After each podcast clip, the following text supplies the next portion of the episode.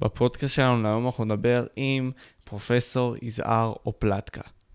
בכללי, תחומי המחקר של פרופסור אופלטקה הם קריירות של מורים ומנהלים, שלבי קריירות בניהול, מנהיגות חינוכית, שיווק בתי הספר, רגשות בהוראה, בכל מה שקשור להוראה, ניהול בתי הספר עצמם, היבטים היסטוריים ואפיסטמיולוגיים של מנהל החינוך כתחום אקדמי, ויש עוד מספר דברים שהוא מתעסק בהם בתחום ההוראה שלו.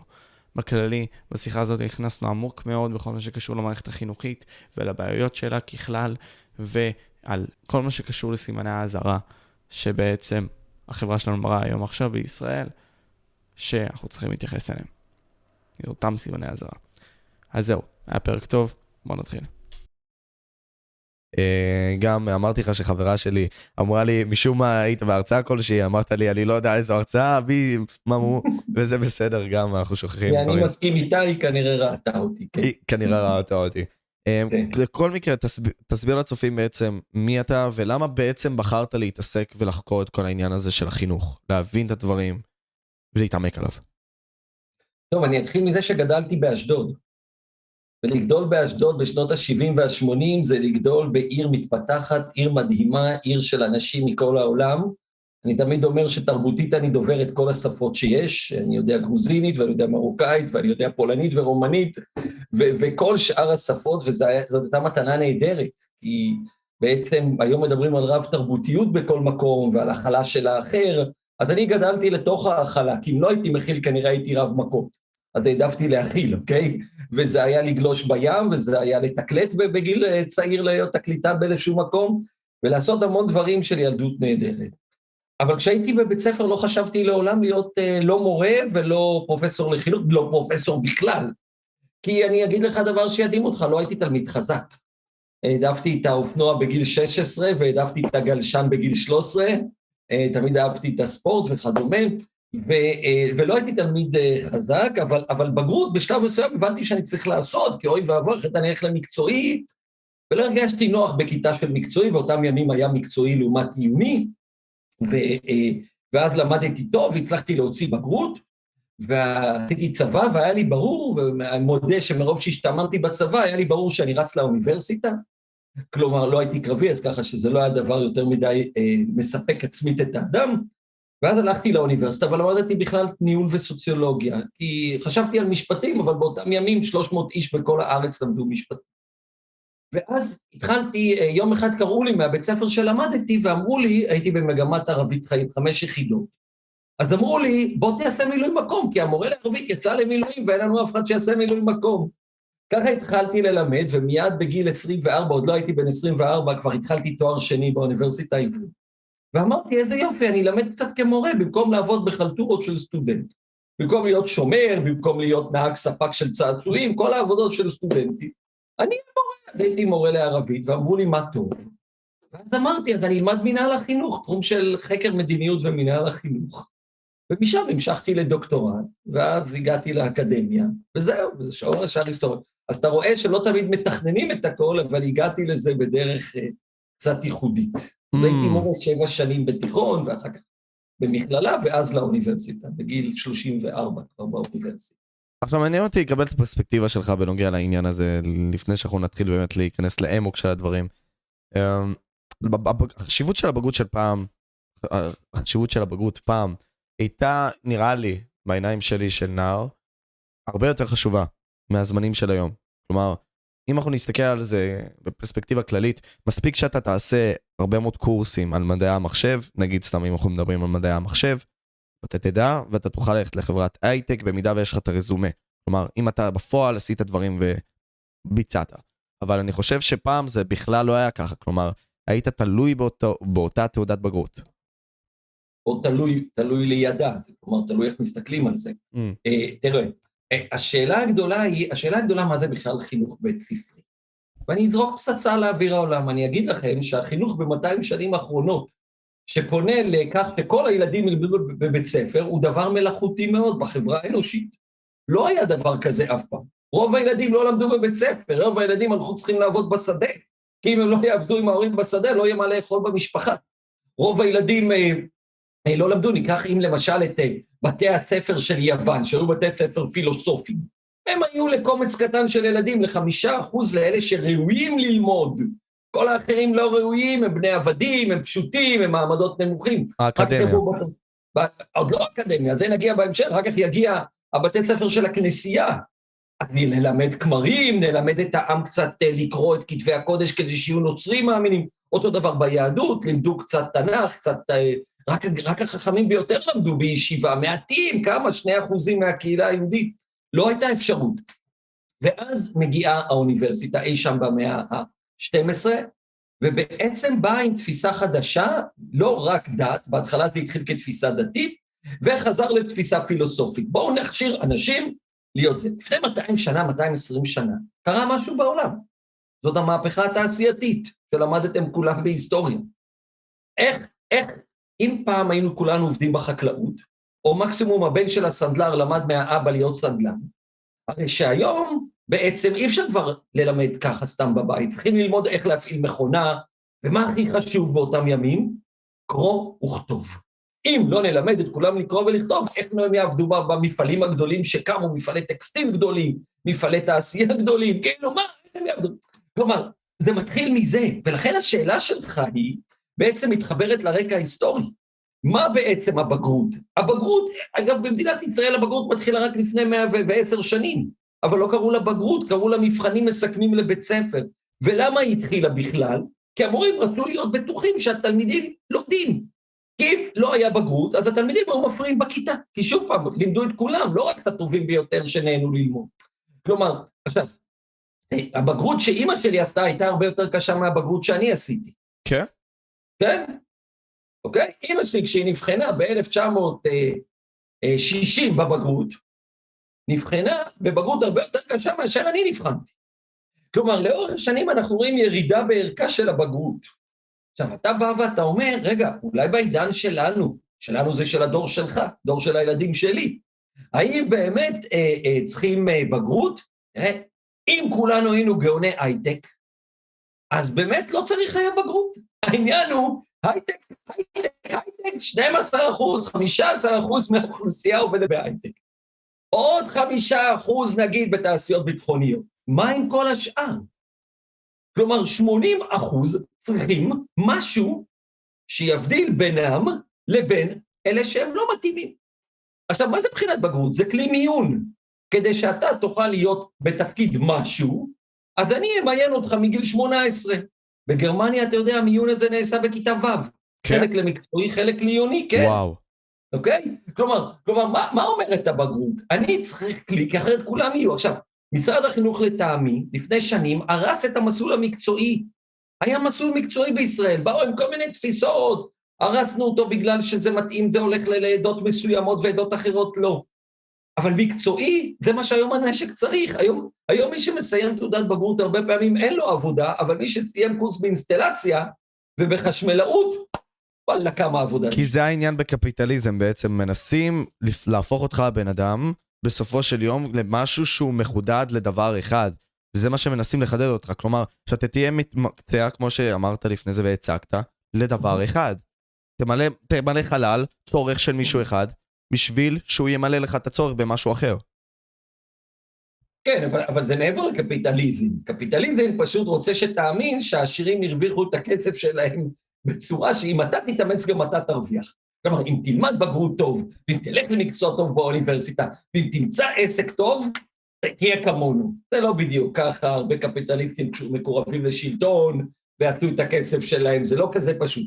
אבל, אבל ה, ה, הסיפור שלנו עם החינוך בעצם, שתעודת בגרות היא קודם כל כלי מיון. כי בסוף, מה לומדים בבית ספר? פרומיל, פחות מרבע אחוז מהידע האנושי, פרומיל, אוקיי? כלומר, כלום כמעט. זאת אומרת, למה דווקא לומדים בהיסטוריה את הסוגיה הזאת ולא את הסוגיה האחרת, למשל? אז זה, הסללה בהכרח, שהם רוצים שיהיה לך את הידע הבסיסי הזה, אבל גם, גם אז, כאחד שהוא תלמיד, אני אומר לעצמי, לעזאזל, למה עכשיו לא מסבירים לי הכל בחודש מתומצת, כאשר אני באמת יודע שאם אני אשב על נחלת עץ אחת, ואעשה אותה בצורה הכי מקסימלית שיש, זה יהיה הכי טוב, מאשר שיפזרו אותי למשך שנה שלמה, ויסבירו לי את החומר הזה, ואז אני אאבד בקטנה מהחשיבה שלי שהייתה לי לפני חודש. כאילו, למה למרוח אותי? לא, אז שני דברים אתה אומר פה. אחד, אולי אתה יכול ללמוד לבד. יש- את המוקס האלה, אה, בקמפוס אייל. לא, כן, אני בשלוש השנים האחרונות הייתי צריך את השפה הספרדית במסגרת עבודתי עם ספרד, עם דרום אמריקה, אז למדתי לבד ספרדית. כלומר, תמיד אדם יכול ללמוד לבד. הדבר השני, אתה מדבר איתי על רפורמה מאוד מעניינת בארצות הברית שנקראת block scheduling. היא אומרת את מה שאתה אמרת. אתה לא תלמד ביום שבעה מקצועות, הרי תחשוב עליך כתלמיד. איך, אתה יודע מה, אם תלמידים לא היו מגיל, מגיל עד גיל 18, והיו עושים את זה לאנשים מעל גיל 40, את מה שעושים לכם, כולנו היה נדפק לנו המוח. אוקיי? למה היה נדפק לנו המוח? הנה המורה לתנ"ך, 45 דקות אחרי זה, הנה המורה לספרות, עכשיו יש לנו ספורט באמצע היום, תרוצו, תרוצו, אני לא רוצה לרוץ באמצע לא תרוץ. בשעה, בשעה, בשעה יש ביולוגיה, אחר כך יש מתמטיקה שעתיים, ובסוף יש מחשבים. אני כבר לא יכול כמה מקצועות. מה אמרו ב block scheduling הזה? אמרו ב block scheduling, בואו נעשה את הדבר הבא, ניתן לך ללמוד ארבע שעות בסמסטר, בבוקר, ביום הזה ביולוגיה, ארבע שעות מחשבים. למחרת ארבע שעות אנגלית, ארבע שעות מתמטיקה. וככה, וככה הלאה וככה הלאה, במשך סמסטר תגמור את הקורסים האלה כבלוק אחד. וזה נהדר, כי אז זה חייב את המורה לעשות איתכם דברים אחרים חוץ מרק לדבר. כי הוא לא יכול לדבר ארבע שעות איתכם. הוא יתחרפן ואתם תתחרפנו, אוקיי? הוא יצא, אוקיי? ולכן הוא היה חייב גם לעשות סרטים, וגם להכניס אה, אה, למידה בקבוצות, וגם לחפש איזה שהם אתגרים. זאת אומרת, הוא, הוא, הוא חייב אותם, וגם אתה הרגשת שאתה נכנס בכל הכוח לאיזשהו משהו, ואז מבין, ואז יכול להחליט, אוהב אני, רוצה להמשיך בזה, לא רוצה להמשיך. גם, גם עצם העובדה עכשיו ש... אמ, מציגים לך את החומר, כמו שאתה אמרת עכשיו, אמרת שאימא שלך, כשהיא עשתה את הבגרות שלה, זה היה הרבה יותר קשה. אני מניח החומר גם היה הרבה יותר. אמ, נוטים להנגיש לנו עכשיו שיטה שהיא אנטי-חינוכית, לדעתי, כן? כלומר, במקום לבוא ולתת לי ללמוד על מנת ללמוד ולגרום לי לשאול את השאלות, וזה זה המהות של החיים בעצם, לשאול את השאלות בשביל להתמק... להבין את החיים האלה. לא, סתום את הפה, ילד. אתה לא יודע את העולם, אתה לא מבין את הדברים, בעוד אתה הכי סקרן. זה הזוי. אבל איך זה קורה? כאילו, אני... אני אסביר לך, אני אסביר לך. בוא נניח שעכשיו אנחנו היינו בתהליך למידה, אתה ואני, אוקיי? סגור. ואני המורה שלך להיסטוריה, ואני מלמד רק אותך. אז הדרך בינינו הייתה עכשיו שאלת שאלות. הייתי אומר לך, שמעת על ארצות הברית? היית אומר לי, כן. הייתי שואל אותך, תן לי שם של נשיא אחד באמריקה. לינקולן. היית אומר לי, אוקיי, סתם דוגמה, לינקולן, אוקיי? לינקולן. משחרר העבדות, אוקיי? עכשיו, או קנדי שנרצח, או לא משנה מי, אבל נשיא מפעם. ואז הייתי אומר לך, תגיד, משה, למה דווקא אותו אתה זכרת? ואז היית אומר לי, תשמע, כשדיברו בישראל על מלחמת אזרחים, הלכתי לקרוא מי, מה קרה במלחמת אזרחים באמריקה. זה היה בינינו, זה הדיאלוג של בית הספר הפילוסופי ביוון. שזורק, אבל כמה תלמידים היו לו? בודדים, והם באו מהאליטה, אוקיי? כלומר, אתה לא יכול לעשות את מה שאתה רוצה עם כיתה של 40 ילד. עכשיו תשאל, אז למה יש כיתה של 40 ילד? אין לך, אתה צריך, אם התקציב היום הוא 50 מיליארד, תצטרך 100 מיליארד, כדי שהתלמידים ילמדו בכיתה של עשרה ילדים. ואין לחברה את היכולת הכלכלית לשלם כזה חלק מהתקציב של החינוך. מצד שני אתה אומר, אז למה כולם לומדים? אוי ואבוי, לא, שכולם ילמדו, זה לא טוב שלא ילמדו. עד שנת 1977, תיכון עלה כסף. ילדים לא הלכו לתיכון, הלכו לעבוד. כלומר, אתה מבין איך החברה עוד יותר הכניסה את ההשכלה. אז עכשיו אומרים לך, לא מספיק, משה, מה פתאום שיהיה לך אה, בגרות רק? מינימום תואר ראשון ותואר שני, ו... וכך הלאה וכך הלאה. ואתה אומר, רגע, וואלה, אני שורף חצי חיים על לימודים, מה קורה כאן? ואתה לא שורף חצי חיים, כי האדם האמיתי לומד עד רגע שהוא מת, הולך לעולמו. הוא לומד את זה בדרך אחרת. אני מניח שאתה צודק, ואני לא אתווכח עם הטענה הזאת, אם כי אני מבין שבן אדם צריך להתמקצע בחיים האלה, לפחות בדבר אחד, בכדי למלא איזשהו חלל ולקבל כסף ולשרוד על החיים האלה. אה, אבל אתה אמרת לפני כן, ואני רוצה להתייחס לזה, פעם אנשים, כשהם למדו ביוון העתיקה, כמו שאתה אמרת, הם היו האליטה. אבל בהרגשה שלי, עם כל המידע שמונגש, ועם כל הידע, ועם כל המחשבה, ועם כל הרצון שהרבה מאוד מהאנשים הצעירים גם, הם האליטה, ויש אותם הרבה יותר עכשיו, כי הם יותר מחודדים הרבה יותר, בחלק מהמקרים, בגלל הנגשת החומר, הנגשת המידע הקלה. כלומר, אני נתתי א', ב', אולי יותר מוקדם מאשר שאותו בן אדם באליטה של פעם היה יודע. ככל הנראה, יכול להיות שלא, אני לא מספיק בקיא בזה, אבל סתם אני אומר. אתה לא, מבין? לא, ודאי, נתת דוגמה יפה. תראה, זה לא עניין פה של מה יודעים יותר. אנחנו חברה מפוצצת בידע. אני עם הסמארטפון הפכתי להיות מכור. כל קליק בסמארטפון, קלינק, מה, שלחו לי? קלינק, איזה, איזה עדכון יש? אני צריך למחוק את כל העדכונים כדי לחזור לרוגע. כלומר, אנחנו מוצפים במידע. אני פותח את המחשב, יש לי מיליון אימיילים בעבר, מה, היו שולחים כל כך הרבה מכתבים? ממש לא. אני פותח את המחשב, אני עכשיו, מה פתאום, יש לי גם טאבלט? מה, זה לזה וזה לזה? עכשיו אני מותקן. עכשיו, חוץ מזה טלוויזיה, אם אני מעז לראות, אוקיי? כלומר, אנחנו מופגזים. עכשיו, רגע, ושכחתי ספרים. יש גם ספרים לחלק מהאנשים שקוראים ספרים. כלומר, המידע כשלעצמו, מה הוא עושה? הרי אני לעולם לא אוכל לדעת הכל, אין סיכוי שאני אוכל לדעת הכל, ובסופו של דבר, אתה מביא אותי עכשיו לשאלה פילוסופית מרתקת שהיא לא הדיון שלנו, אבל מהי מהות החיים שלנו בעצם? למה אנחנו כאן? למה אנחנו חיים בכלל? מה המשמעות של לחיות? אני אגיד את זה בקצרה, החיים בעיניי אוסף של ריגושים קטנים. Mm, כלומר, אם אני קראתי ספר מרתק, נהניתי, קיבלתי תפקיד חדש, נהניתי. התחתן ביום מן הימים, תהנה, ילד ילד, נהנים. כלומר, בעצם, עכשיו, האם אני יכול להתרגש אין סוף? ממש לא, כי גם ריגוש הוא משהו שאני, כדי להרגיש אותו, אני צריך גם לא להתרגש. נכון, אתה נכון? צריך את הפרספקטיבה הנגדית. בדיוק, אתה צריך משהו נגדי, אותו דבר למידה. הידע בעולם המודרני דווקא מאבד מערכו הרבה פעמים. כי אם בעבר, בדור של סבתא שלי, ידעו הרבה יותר שפות מאשר היום. אנשים דיברו הרבה יותר שפות. הם חיו עם כל מיני אנשים, אז הם ידעו כמה שפות.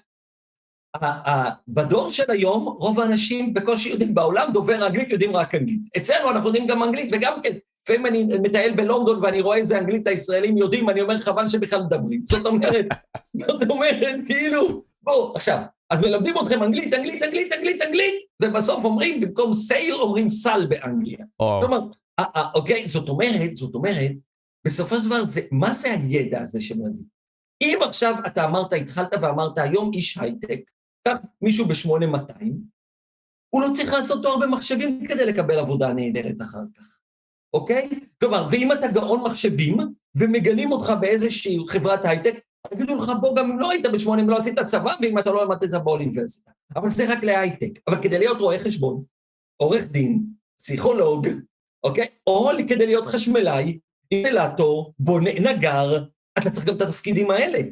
זאת אומרת, בסופו של דבר, הלמידה, יש בה גם פן כללי, להפוך אותנו לאנשים משכילים, וגם פן שאתה הזכרת, ספציפי. עכשיו, למה מלמדים אותך כל כך הרבה מקצועות? כדי שאתה תבחר בסוף מה מתוך זה נטיית ליבך. אבל אם לא תדע, איך תדע לבחור? אבל לא עושים את זה ביעילות, זה כמו שאתה הצגת פה עכשיו, אתה יודע, הרי נותנים לי הרבה מאוד מקורות למידה. אך מהמם. אם זה לא עובר באינפוט שלי, ויוצא דרך האאוטפוט שלי, אני בעצם לא עובר את החוויה של מה זה אומר לי.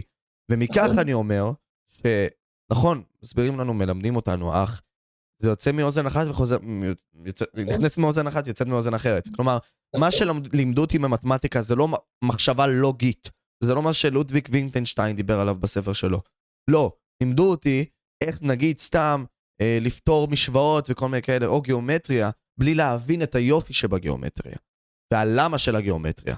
דברים שמלמדים בחברות, וכל מיני כאלה, איך להתפתח והכל, לא מלמדים בנו, בצורה נכונה. אתה מבין? ולמה? קודם כל, כי מורה לבד בכיתה לא יכול להקדיש מעבר לקולו שלו. הוא לא יכול, אתה יושב בכיתה, אתה יודע שכיתה עמוסה, מורה, אם הוא יתחיל להיות בצד אחד, הצד השני כבר לא איתו. עכשיו, זה לא כיתה א' שהם עוד עם המורה, נדבר אחר כך. וגם היום פחות עם המורה. הדבר השני הוא, בוא נדבר רגע על למידה. אם אתה חושב שהלמידה נעצרת, הלמידה, הלמידה של האדם נעצרת בגיל 18, אתה צודק, זה קריטי. בית ספר הוא ממש לא קריטי. הוא לא קריטי.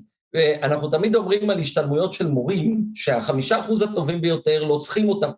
הם יהיו מורים טובים, יש לך בטח מורים שאתה אומר, הם רק נכנסים לכיתה, מרגישים את החשמל באוויר, מרגישים שהם מעבירים חומר בצורה באמת יוצאת דופן, הם אנשים שיודעים למשוך כאן.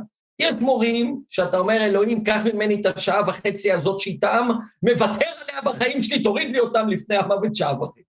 רק לא מסוגל יותר. אבל התש... כלומר, הגרועים ביותר זה לא יעזור להם ללמוד איך לשפר את ההוראה. הטובים ביותר לא צריכים, הם ילמדו את האחרים. האמצע, אוקיי, יצאו להשתלמויות, אולי ייכנס משהו, אולי איזה משהו יעורר אותם לחשיבה, אולי יגידו זה, אולי, אולי, אולי, אולי. בעצם, כשאתה תמשיך באוניברסיטה, כשאנשים ימשיכו לאו דווקא באוניברסיטה, או בשנקר, או באומנות, או בעיצוב, אני לא יודע, כל אחד לאן שהוא ילך. אז בעצם, בעצם אתה תחדד את עצמך, וגם אז אתה תגלה שיש לא מעט מהחברים שלך שפתאום לקראת גיל 30 עושים שינוי, הם אומרים, זה לא המקצוע שרציתי. כלומר, האדם כל הזמן מחפש אחר הסקרנות, אחרי המימוש העצמי שלו. אבל, אוקיי. אני אגיד לך איך אני מסתכל על זה. קודם כל, אני אתחיל מהסוף דווקא. אתה לא יכול לממש את האני של... את, את עצמך כאשר העולם בא אליך. כלומר, זה או שאתה משתנה בשביל העולם, או שהעולם משתנה בשבילך. כלומר, אתה צריך להתאים את עצמך. וכאשר אתה מתאים את עצמך, גם לפעמים התשוקות שלך, הרצונות שלך, הדברים שאתה רוצה באמת לעשות, כלומר, שם את עצמך בצד. ואתה חייב לשרוד. וזה למה הרבה מאוד אנשים נכנסים גם לדיכאונות בין כה וכה.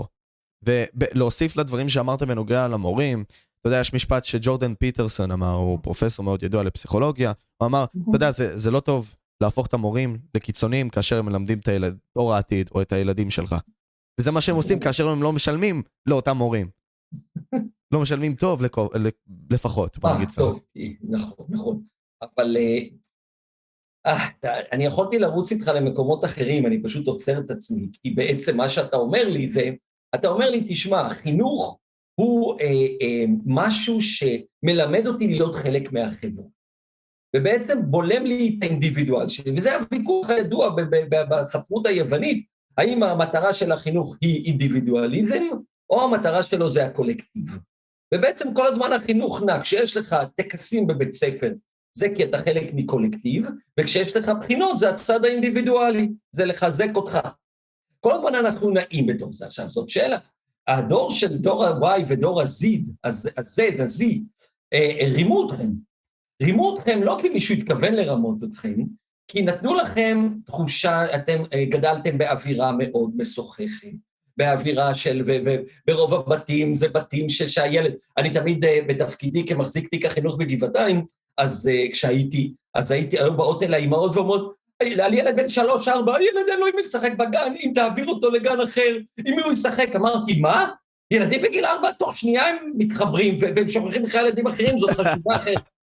ולא שהוא לא יצא, ואוי יש קרינה, איפה הקרינה? אני לא יודע איפה הקרינה, לא תביאו מומחה לקרינה, כי מישהו ראה אנטנה אי שם ליד הגן, אז הבאנו מומחה לקרינה, ולא מצאו. כלומר, זהו, זה לחנך ילדים במה שאנחנו רואים לגונן יתר.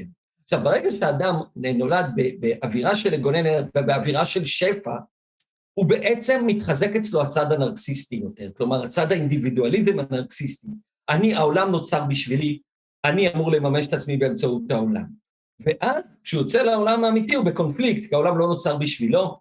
אה, יש, ב, אני לא זוכר איפה במקורות שלנו את התפיסה שכל דור חושב אה, אה, שהעולם נוצר בשבילו, אבל האוצר, יש, אני לא זוכר כרגע מהמקורות, אבל יש משהו יפה על זה.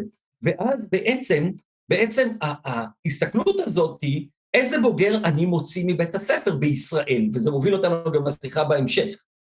אני לא יכול להוציא במדינת ישראל רק בוגרים אינדיבידואליסטים, כי אז מי יגן על הקולקטיב?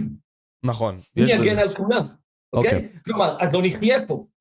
מצד שני, אני גם לא רוצה לחזור לחברה של שנות ה-40-50, שהבוגר היה מכוון רק לקולקטיב. לא כולם כמובן, זה לא, אף פעם לא היה כולם, אבל רק לקולקטיב. זאת אומרת, בסוף זה איזון. אני חלק מהחברה, ולכן אני לומד את ההיסטוריה של המדינה, ולכן אני לומד תנ"ך, ולכן אני לומד אזרחות. שכחתי משהו ממה שעכשיו רצו לשנות בבגרות, ואני לא זוכר, וספרות, ולכן אני גם לומד מתמטיקה, אנגלית, אה, מקצוע מורחב שאני מתמחה בו וכדומה. השילוב הזה ביחד אמור להפוך אותי לאדם שיכול להשתלב בחברה. Mm. אבל ההשתלבות שלי בחברה לא תהיה בסוף תלויה רק במה לימדו אותי. היא תהיה תלויה, זה ההבדל בין חינוך מהבית לבין חינוך בבית ספר. אני לעולם לא הייתי שולח את ילדיי לחינוך מהבית, למרות שיכולתי לתת להם כמעט את כל המקצועות בעצמי. אלא זה על איך למדתי בהפסקה להתמודד על המקום שלי, איך בכיתה למדתי להתמודד על המקום שלי, איך בגיל מסוים הכרתי את החברה שלי בבית ספר, אוקיי? איך ידעתי להתמודד עם מורים ואיך ידעתי לברוח משיעור. אלה מיומנויות מאוד חזקות לחיים, אוקיי? מה שאתה מציג פה זה בעצם התנגדויות של החיים בשלב מסוים. כלומר, אם אנחנו עכשיו במסלול הלימודי, כלומר, אנחנו צריכים לחוות את אותן התנגדויות.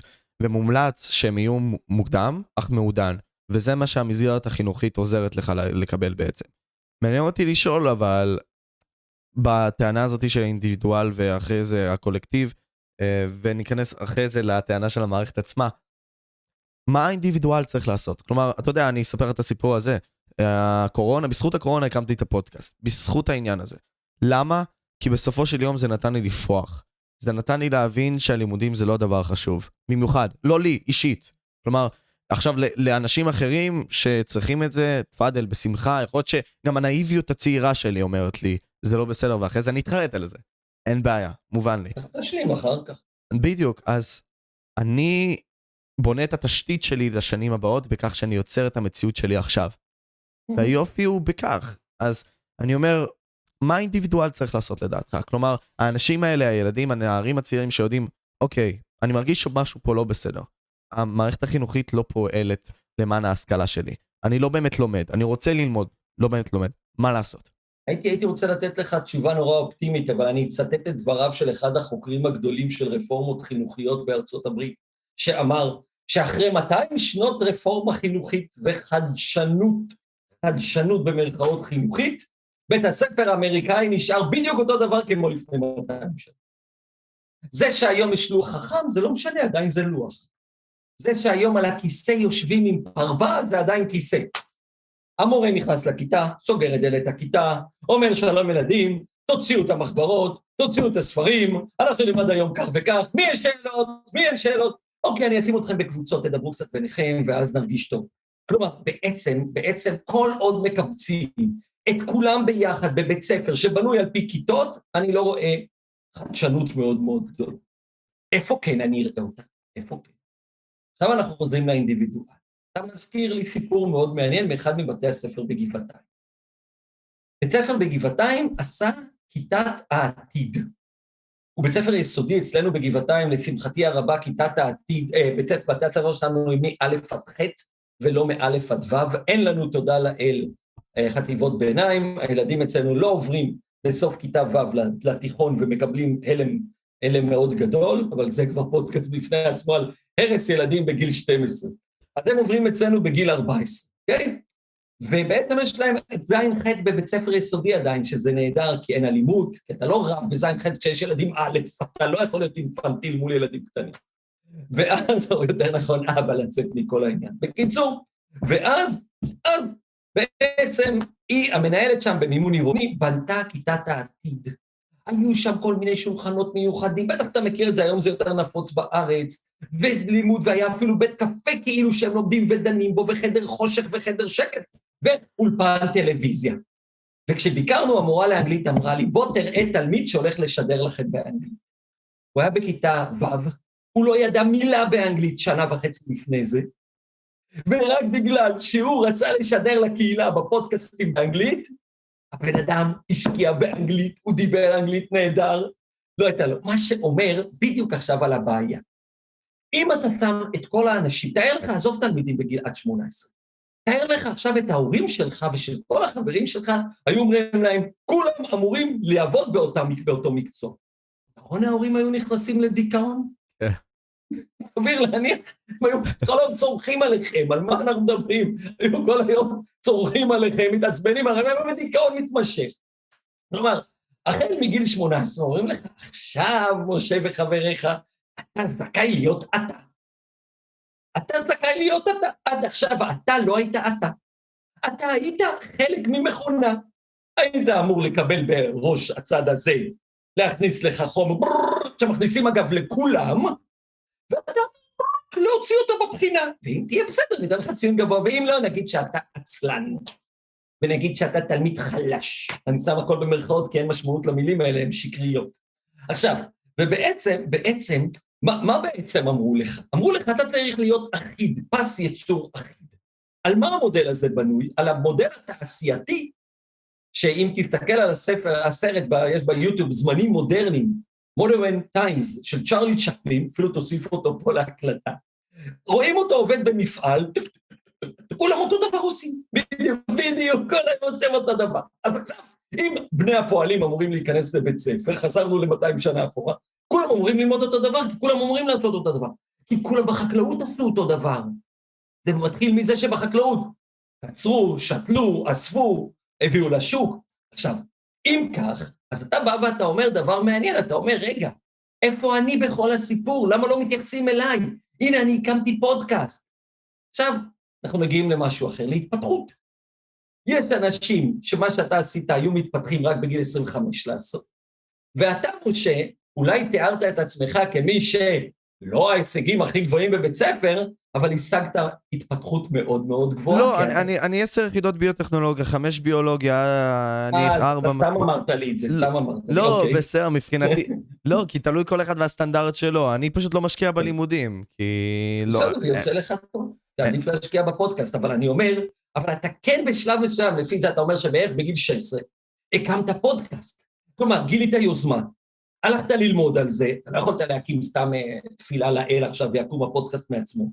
הלכת ללמוד על זה, עברת תהליך של ניסוי וטעייה, היו לך טעויות גם, היו לך כישלונות בהתחלה, ניסית להבין מה אתה עושה, למדת מהם, נכון. אבל בית ספר לא יכול לתת את זה לכל תלמיד. א', כי לא כל תלמיד מסוגל בגיל מסוים להיות במצב שתלמיד אחר יכול, ולא כל תלמיד רוצה, כי רוב בני אדם אומרים, עזוב אותי, עזוב אותי בשקט, תן לי לשמוע איזה שיר טוב, ויאללה, תגיד בשבילי מה שאתה רוצה. אז בקיצור, אתה אומר לי, פרופסור פלטקה, שהלימודים זה כור היתוך. כן, אבל לא במובן של בן גוריון. הבנתי אותך. אוקיי? אנחנו, בוא נחשוב רגע על זה. תראה, זה גם מקדים לנו את השיחה הבאה. וכולנו לומדים, בעצם, כולנו זה הממלכתי והממלכתי-דתי והדרוזי, על החשיבות של הצבא, על הציונות, על כך שאם אנחנו לא תהיה לנו מדינה, השואה הבאה תגיע. על זה, הם- המסרים האלה, אגב, אימא שלי למדה, אני למדתי, והיום אני רואה את הילדים שלי לומדים אותם, אוקיי? זאת אומרת, שלא תהיה לנו מדינה. אה, על לכבד כמובן, זה ברור, את חללי מערכות ישראל, אבל גם על השואה, ושהשואה והגבורה, פתאום הוסיפו את הגבורה, כדי להראות לנו. ואגב, מה אנחנו לומדים בציונות? אנחנו לא לומדים שהיו פה צלבנים, אנחנו לא לומדים שהיו פה ממלוכים, אנחנו לומדים מלפני אלפיים שנה, היה עצמאות לעם ישראל, והיינו חזקים, והיה לנו נס, והיינו חזקים בארץ הזאת, אבל לא היינו חזקים, כי סילקו אותנו בסוף ממנו, אוקיי? אבל... טוב, אני, אני אשאיר את זה כבר לעניין של הציונות, כי זה נושא שמאוד מרתיח אותי אישית. אמ, מה... דיברנו על המערכת עצמה, דיברנו על הסיסטם הזה. אתה יודע, השיר הזה, We don't need no education, זה, זה בוער ב- בהרבה מאוד אנשים. מה הבעיה, כאילו, אה, אם אנחנו נסתכל עכשיו על המערכת עצמה, האם אפשרי לשנות אותה? כלומר, אתה נראה לי אופטימי. מה זה לשנות? בואו נתחיל ככה. האם אדם יכול, נתחיל במילה אדם. רוב האנשים, אני אספר על עצמי, שאני אדם מאוד שעושה מיליון דברים, כלומר, אני כל הזמן עוסק בשינויים, ומחדש את עצמי, ונוסע ועושה ופה, מיליון דברים. אבל. עד שהתקנתי את ה-Waze באוטו, נסעתי מהבית שלי לאוניברסיטה בדיוק באותה דרך כל פעם שנסעתי לאוניברסיטה. עמדתי בפקקים כל בוקר, נסעתי זה, אז בא ווייז לעולם, ופתאום גיליתי שיש אלף ואחת דרכים לנסוע מהבית של האוניברסיטה. מדהים. נכון, אוקיי? כלומר, בעצם רובנו נצמדים לשגרה, וזה לא בגלל הגיל שלנו. אני, יש לי אה, אה, סטודנטים, לא, נגיד לא מהשנה הזאת, משנים שעברו, שאמרו לי, לא, אל תעשה לנו שום שינוי, ואני אראה לכם אנשים בני 80 בבית אבות, שכל הזמן משנים ועושים דברים. שינוי הוא לא תלוי, תלוי גיל, האמונה הזאת שעם הגיל יהיה פחות משנים, לא, פשוט יש פחות כוח אולי, אבל לא, לא משנים. אז קודם כל, אדם מטבעו פחות יכול לשנות. ואני אגיד פה משהו שגם אמרתי אותו כשראיינו אותי על הרפורמה, הרפורמה האחרונה של, של שרת החינוך, שהיא מנסה, אגב, הרעיון הוא יפה, הוא פשוט לא ישים. אז הרפורמה הזאת, היא בעצם באה ואומרת, בואו נשנה בכלל, אבל בחינוך, הרפורמות הגדולות אף פעם לא הצליחו, באף מקום בעולם. כשניסו לשנות 180, 180 מעלות, חזרו תמיד לאותה נקודה. עזבו את בתי הספר האנתרופוסופיים דמוקרטיים, זה פיפס, זה, זה, זה פיפס, מה זה? זה כלום. אבל המערכת עצמה, כמה שזה, השינויים שמצליחים בחינוך הם הקטנים. הכנסנו למשל בגבעתיים כיתות רוקדות, לכיתות ד', שלושה חודשים לקח להם זמן ללחוץ ידיים, בן ובת, לא הסכימו לגעת, אוקיי? כלומר, בכיתה ד', אבל הם רקדו וההורים השתגעו. עכשיו, זה נהדר כי זה לילדים היפרים זה מאוד מוסיף. הכנסנו כיתת גמלאים, אז הם עובדים, הצעירים עובדים עם הגמלאים. אה, התחלנו לעבוד על שינוי אקלים של כל אחד יכול. כלומר, לפנות לחלשים, אז העלינו את הבגרות, כי נתנו יחס אישי לכל אחד. כלומר, אפשר לעשות דברים במערכת. אני האחרון שאגיד שלא, כי בגבעתיים עשינו, ועלינו בסוף למקום ראשון בבגרות, וזה ממש לא מדד בשבילי, אבל זה המדד היחיד שיש. אני מדבר על כך שאי אפשר לשנות את המערכת הזאת מקצה אל קצה, כי אז היא לא תהיה מערכת חינוך. בעצם נחזור לימים של מלמד, ושניים שלושה לומדים, זהו. לכן יש מגבלות במערכת הזאת. וזה מביא אותנו לרפורמה האחרונה, אם זה מעניין אותך, אז אני אגיד כמה מילים עליה. מעניין את העניין עם הרפורמות, כי אני, אני, מצד אחד, כשהסתכלתי על זה, אתה יודע, אמרתי לך שאני במועצות הנוער, הייתי וכל מיני כאלה, ואני מסתובב מול אותם נערים שמתעניינים בדברים האלה. מבחינתי זה בולשיט, אבל בוא, בוא נשים אותי בצד. לא, אתה צודק. כן. בוא, בוא נשים אותי בצד. השינוי הזה הוא נראה לי לא כזה גדול, הרפורמות. למרות שהוא כאילו התחלה של משהו חדש אפשרי לקרות ו whatever. אני אשמח לשמוע ממך מה, מה אתה חושב לגבי הרפורמות הללו של שאשא ביטון. אגב, הייתה גם רפורמה לפני זה שדיברה על להגדיל את לימודי ההייטק, ככה ש-20% ילמדו הייטק. אז ככה שגם זה ניסו לעשות. כל הזמן מנסים לעשות משהו. פעם הייתה רפורמת למידה משמעותית, אז הלכתי ונתתי הרצאה ושאלתי מה זה משמעותי, מה זה אדם משמעותי, אולי הדלת שלי משמעותית. בכלל חשבתי שכלב של השכנים משמעותי, כי הוא צועק יותר ויותר מדי. כלומר, כלומר, משתמשים בסיסמאות, ובחינוך, כיוון ש... ואני אגיד פה משהו מאוד חשוב שכולם יבינו. אין הגדרה למהו, למי הוא מורה טוב. אין הגדרה למהי הוראה טובה. הכל זה בעיני המתבונן. יהיו לך מורים שאתה תגיד נהדרים, והחבר שלך יגיד זוועתיים. יהיו מורים שאתה תגיד, וואלה, הם מלמדים בינוני, וחבר שלך תגיד, אני מת על המורה הזאת הכי הרבה. זאת אומרת, אוקיי? כלומר, אין פה, זה לא כמו בחשמלאי, תיקן או לא תיקן. אין אמת אובייקטיבית, זה לא בינארי. אין, אין, זאת לא מציאות אובייקטיבית. כי הוראה היא לא מקצוע, היא אומנות. היא בין אומנות של אומן שמצייר משהו שהוא לא יודע אף פעם איך הוא ייראה בסוף, לבין מקצוע כמו מהנדס, שהוא יודע, עשיתי A מופיע ל-B ו-B מופיע ל-C, אוקיי? אבל ההוראה היא משהו של כל הזמן זה כאילו, למשל, אף אחד לא הוכיח ששיעורי בית מוסיפים משהו. יודעים במחקרים שבאנגלית, בשפות וקצת במתמטיקה יש להם ערך נוסף. בכל שאר המקצועות אין לנו שום הוכחה, אבל כולם נותנים שיעורי בית, כי זה נראה מורה טוב, נותן שיעורי בית. כי ההורים שלכם, אם לא ייתנו שיעורי בית, יאכלו את המורים לארוחת בוקר. כלומר, כלומר, הסיפור הזה של מורה הוא זה. לכן כל רפורמה היא בגדר מפעל הפיס. זרקתי משהו, זרקתי משהו, זרקתי משהו.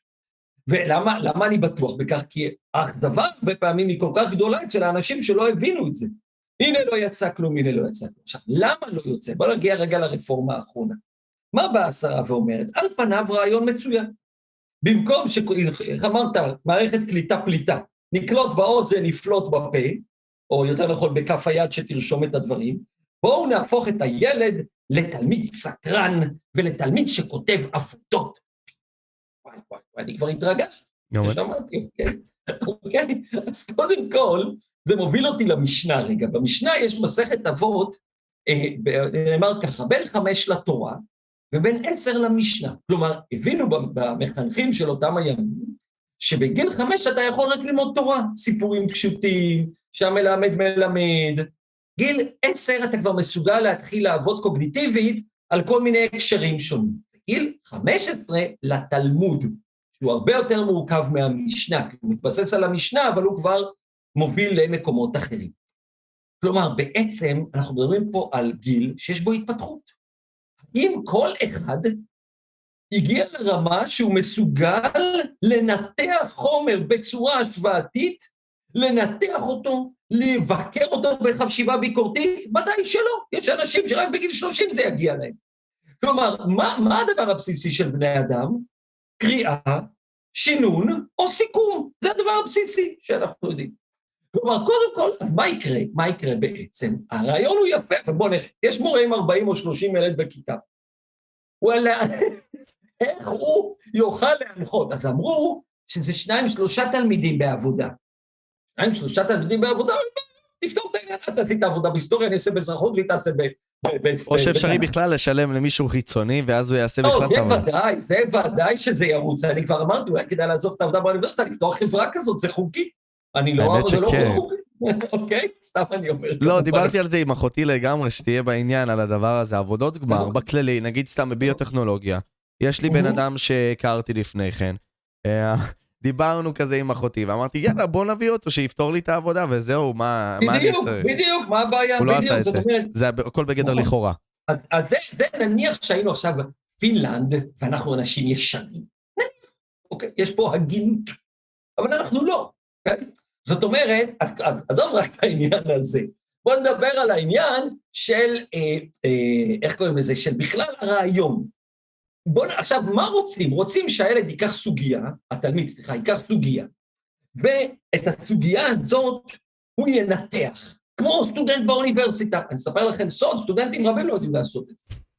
אוקיי? זאת אומרת, ובסמינר למרצה יש 15 סטודנטים, הוא יכול להקדיש להם זמן אחד-אחד אישית לעבוד איתם. רק ברמה של תזה ודוקטורט מגיעים איתי לרמה הזאת, אוקיי? מעטים מגיעים לרמה הזאת בסמינריונים של תואר שני. אז מה יקרה? מה הדבר הקל ביותר? נעתיק ונשתנה קצת. אפילו לא נצטרך להעתיק כמו פעם, כי נעשה גזור הדבק, אוקיי? מהספרים האלקטרוניים, מהכול, נעשה גזור הדבק. נשנה פה ושם מילים כדי שהתוכנות איתור לא יגלו את זה. נעשה, עכשיו השני יעשה ככה, נערבב את הדברים, אז המורה יקבל מסמך. אם לעומת זאת, למשל, בשאלה בבגרות בהיסטוריה אומרים, אה, בית שני נפל כך וכך, ספור את הגורמים לנפילת בית שני, עמוד על האפשרויות שעמדו בפני המנהיגים בבואם לטענה דה דה דה דה, הבן אדם צריך לקחת ידע שיש לו, הוא למד לבחינה, ולכוון אותו לאיזשהו משהו חדש. עכשיו, הוא לא צריך ללמוד לבחינה. את הידע הוא יכול, הוא לא צריך לקרוא הרבה. זה כמו בחינת בית, כשהיה בחינת בית לא למדתי כלום, כן. אוקיי? Okay? ואוקיי, בחינת בית, זה הבחינה, לא בית, נו, איך קוראים לזה? בחינה של פתוחה, חומר פתוח. אוקיי. כשהיה לי חומר פתוח, לא למדתי, למה צריך? אני אסתכל בחומר פתוח ועתיק? כלומר, כלומר, הבחינה, העניין הוא שעכשיו אני אקח את הדברים, בעצם, גם המורים לא יוכלו להתמודד עם זה, גם התלמידים ימצאו את הפתרון הקל והוא לסכם ולהעתיק, אז הוא נרשום בסוף, ואני חושב שכל זה לא היה בסדר, הנה אני ביקורתי, מה זה ביקורתי? אני לא יודע, ובעצם בסוף המורים יצעקו, אי אפשר כזאת כמות של עבודות לבדוק, תביאו לנו עוד מורים. לכן ארגון, ארגון המורים מתנגד מאוד לרפורמה הזאת. הוא אומר, המורים שלי לא יודעים לעשות את זה. עכשיו נחזור רגע למורים, הם למדו ללמד, כשהם למדו ללמד, הם למדו ללמד לעמוד מול קהל ולדבר. לימדו אותם ניהול כיתה, להגיד, יוסי, שב בשקט, לי היא לא לדבר בשיעור שלי, אוקיי? כלומר, הם למדו את זה. אז, אז עכשיו פתאום אומרים להם, תשכחו את כל מה שלמדתם, ואתם צריכים להתחיל ללמד עבודות, כאילו שאתם פרופסורים באוניברסיטה שמנחים לתזה. זה לא עובד ככה. גם מורה שנה א' לא תוכל לעשות את זה, גם מורה בת 25 לא תוכל לעשות את זה. זאת אומרת, יש פה, יש פה בעיה מאוד גדולה. לכן, מה קרה, מה קורה במציאות? כולם יספרו לכולם שכותבים עבודות. התלמידים יסכמו, המורים ייתנו ציונים, הבוחן ישאל אותם על העבודות, יקבל את הדברים שלהם, כי אפשר להכשיל את כולם, ועכשיו גם התלמידים לא ידעו בכלל מה זה אזרחות, כי הם למדו רק סוגיה אחת, וכל שאר הפרקים כבר אין להם. אז אם היינו כולנו בתקופה של של יוון, אז היינו רוצים לקרוא את כל האזרחות ואז להתפלסף על זה. אבל אנחנו לא שם יותר. זאת אומרת, אין פתרון אחד לחינוך. זה לא טוב וזה לא טוב, ובסוף כולנו מתבגרים ולומדים נהדר וממשיכים את החיים. אבל אני מתאר לעצמי שגם אם אין אמת אובייקטיבית ל... אה, כלומר, אמת זה דבר אחד, לעבור מפוינט A לפוינט B, כלומר, אין אמת, אה, אין קו ישר, מה שנקרא. אז פה אני מנסה לה, להגיד, למה ב-200 שנה האלה לא ניסו לעשות משהו גרנדיוזי ששינה הכל? הרי בטכנולוגיה, מה עשינו? אנחנו הגענו לירח, והגענו ל... עכשיו אנחנו עוד שנייה במאדים, עם מאסק. מה, מה עוצר אותנו מלעשות את זה במקום שלנו? כלומר, אנחנו בני אדם. מה קשה בלהבין בחינוך של בני אדם? או, מה זה לירח? חישובים מתמטיים, פיזיקליים, כימיים וכל השאר. אז בני אדם הצליחו לגלות את חוקיות הפיזיקלית של העולם, ועל זה, על הגילוי הזה, הם מוסיפים כל פעם חדשנות חדשה. בני אדם לא הצליחו, וכנראה גם לא יצליחו, להבין את החוקיות שלהם עצמם. כי אנחנו שונים זה מזה, כי אין אף כלל, פעם חשבו אנתרופולוגים, אנתרופולוגים זה חוקרי שבטים, חוקרי חברות עתיקות, שיש ערך אחד אוניברסלי לכל בני אדם, והוא איסור גילוי עריות. אוקיי? ואז הם גילו שבטים שבהם גילוי עריות היה דבר מקובל. אוקיי? אז כמובן שאתה ואני מזדעזעים מזה, כי אנחנו גדלנו בחברה שמגיל קטן הסבירה לנו שזה דבר אסור, ואני מזדעזע כל פעם מחדש כשאני שומע על אבא או על, על, על אח, ש, אחות ש, שקרה משהו. אבל, אבל שם זה היה מקובל. כלומר, בעצם אין חוקיות בבני אדם. כל מה שקשור לבני אדם, אין חוקיות. יש uh, בפייסבוק, לא, שם יש את בפייסבוק את הזה שעולה מטיקטוק ומדברים אחרים כל הזמן, דברים בסרטונים האלה שלהם. אז ראיתי סרטון שמישהו עם עיוור, כאילו הוא עושה את עצמו עיוור, נופלים לו ציורים, ואז אחד הביא לו את ארבעתם, ואז הוא מוריד את המשקפיים ואומר לו, תראה את המצלמה, קח מתנת ציור, ובמקרים רבים אחרים גנבו לו ציור אחד. כלומר, אז מה החוקיות? אוקיי? אין חוקיות, ולכן לא הצליחו לעולם לצאת מהמודל הזה. זה, תשים לב שלאורך כל ההיסטוריה, זה או המודל של קבוצה קטנה שלומדת, או אב מלמד את בנו בחקלאות, או אבא מלמד את בנו סנדלרות וחייטות, או אימא מלמדת את בנה את מלאכות הבית כמובן. כלומר, אנחנו לא מצליחים לצאת מהמשוואה הזאת, וכשעכשיו הקימו 200 שנה את חינוך ההמוני, כל הזמן אומרים, בוא נשפר אותו, אבל לא לוקחים מראש שזה דבר מלאכותי, ולכן כמובן צריך לשפר אותו. אבל פרופסור פלטקה, אם אנחנו נרד לפונדמנטל, עוד מהזמנים של רובס בכללי, לגבי המדינה. המדינה עצמה מלמדת אותך מבחינה פוליטית, וכאחד אתה יודע, איך לשמור על חוקי המדינה. ואם אתה לא תשמור על חוקי המדינה, יענישו אותך. ויש mm-hmm. חוקים ואתה צריך לשמור עליהם. אז למה, נניח, המדינה עושה את זה טוב? כי הרבה מאוד אזרחים מפחדים לעבור את החוקים, למרות שיש כאלה שיש, עוד פעם, אין חוקיות, אך mm-hmm. יש איזשהו pattern שהוא כן קיים, שאנשים נוטים לא לעשות את זה כאשר מסבירים להם את החוקים, אז למה לא עושים את זה עם החינוך? מה ההבדל? אם המדינה עושה את זה, מבחינה פוליטית... אתה לא יודע מה זה לעשות את זה. למשל, נורא קל לך להגיד, כל מי שרצח אני אכניס לכלא, כי רואים, רואים, מצאו גופה, ראו ראיות שהוא רצח, עכשיו נכניס אותו לכלא אם שופט מצא שהראיות האלה נכונות. אבל בחינוך אין מה לראות. אני לא יכול לראות את, את מה קורה המורה אומר, תחשוב רגע על עצמך בכיתה. אתה כבר עייף, תראה, אתה מסיים 12 שנות לימוד, אני בטוח שיש עליך מעמסה מאוד גדולה. די, אתה צועק, לא יכול לראות כיתות יותר. די, עזבו אותי מכיתות, אוקיי? באמת שכן. נכון, די, נמאס. כמה אפשר לשמוע מורים כל היום? נכון. תחשוב על עצמך נכנס לכיתה. אה, אהלן לחבר הזה, אהלן לידידה הזאת, אהלן לזה, אהלן, מה העניינים, מה זה, נכון? נכון. יופי, התיישבת. אני כוח למורה הזאת עכשיו, יורו זאת תבוא תקרא לנו את השכל, אוקיי? עכשיו, המורה באה, מתחילה להוציא מחברות, זה, משה, אתה יכול להגיד לנו מה, מה היה בשיעורים? לא יכול, לא הכנתי היום, אוקיי? כלומר, כלומר, עכשיו מישהי, אז מישהי אומר, הילי, אני דווקא הכנתי, ואתה אומר, גם כן חטפנית של המורה. עכשיו, מה, מה הראיתי פה שקרה? מה, מה קרה כאן בסיטואציה הזאת? בעצם הייתה פה קבוצה חברתית יותר מאשר חינוך. כי אז החברים מבחור איזה חבר, יאללה משה, תראה, תראה לנו שאתה יכול, נו יאללה, ואז מסתלבט עם כולם. כלומר, זאת קבוצה חברתית. עכשיו, בתוך כל הקבוצה החברתית הזאת, המורה מנסה להעביר ידע.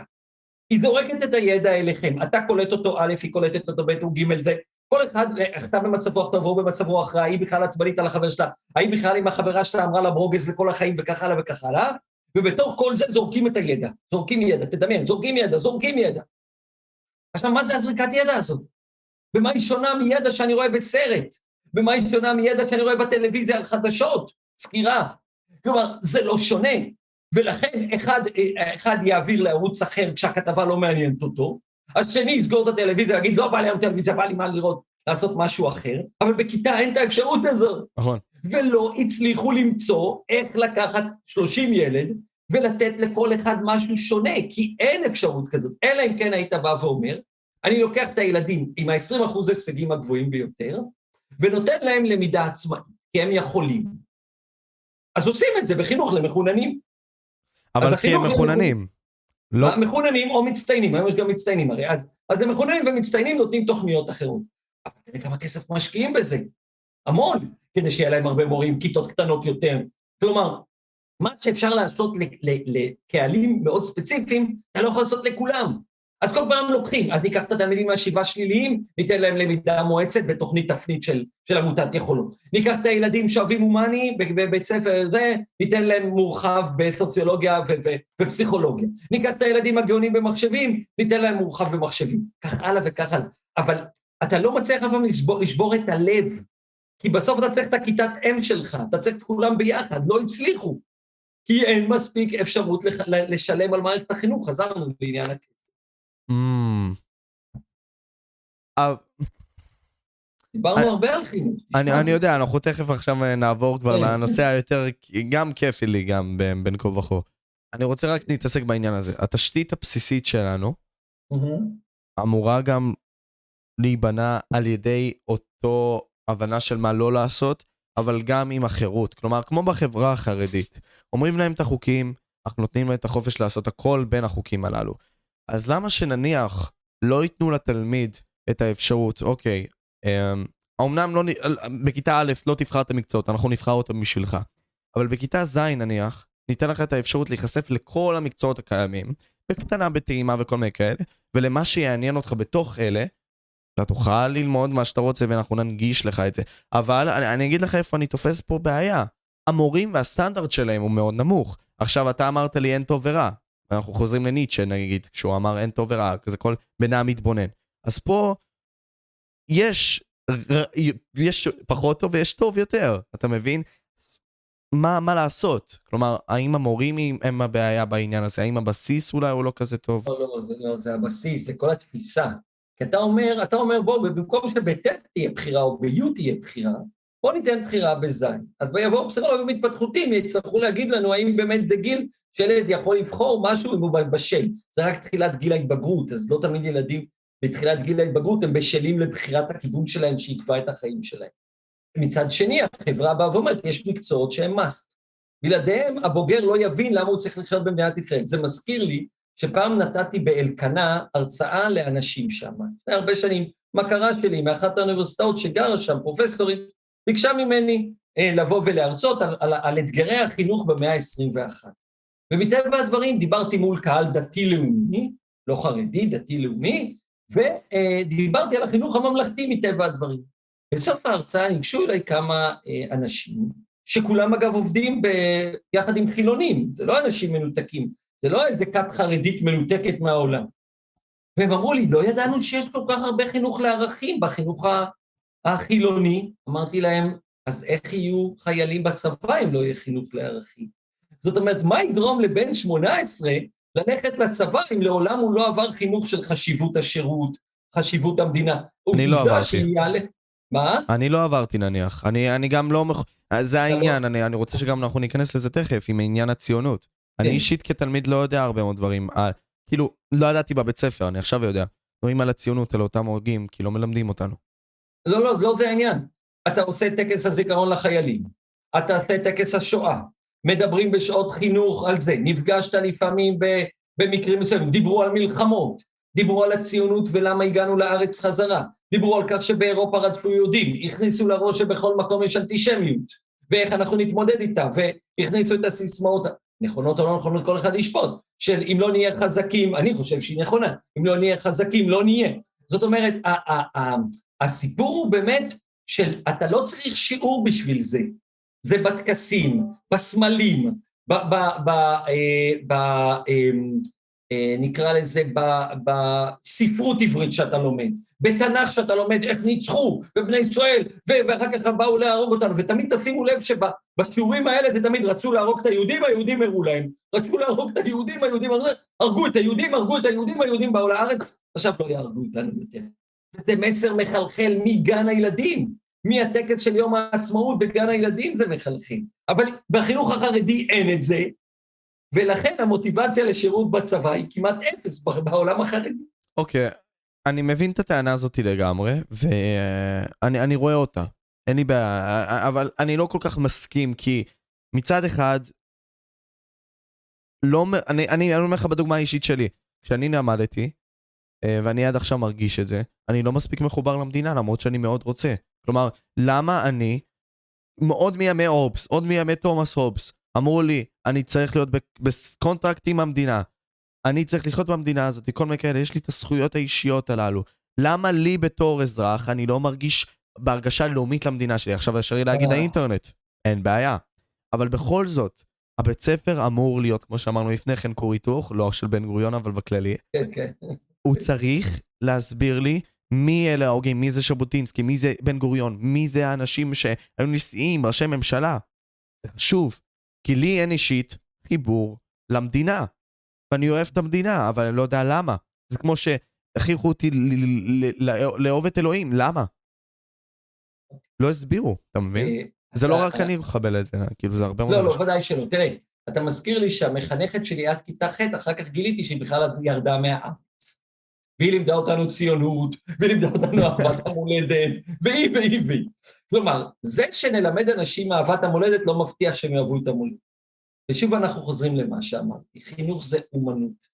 אין קשר בהכרחי בין מה שהמורה עושה בכיתה למה שהילד יוצא איתו הלאה.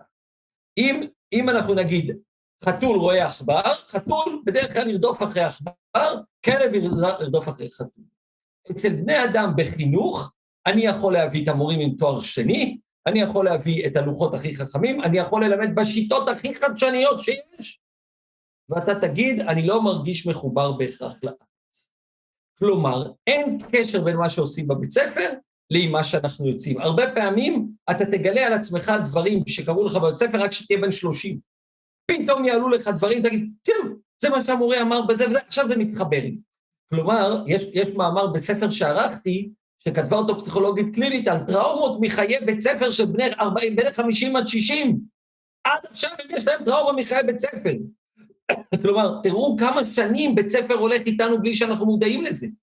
בלי שאנחנו... אני אשאל אותך שאלה, אתה רוצה בעתיד להתחתן? אני בכללי כן. הש- כן. האם האם שאלה יש לי את למה? ההסבר למה? לא, לא לא, יודע. למה, למה אתה רוצה? לא, לא למה צריך להתחתן, שאלתי למה אתה רוצה.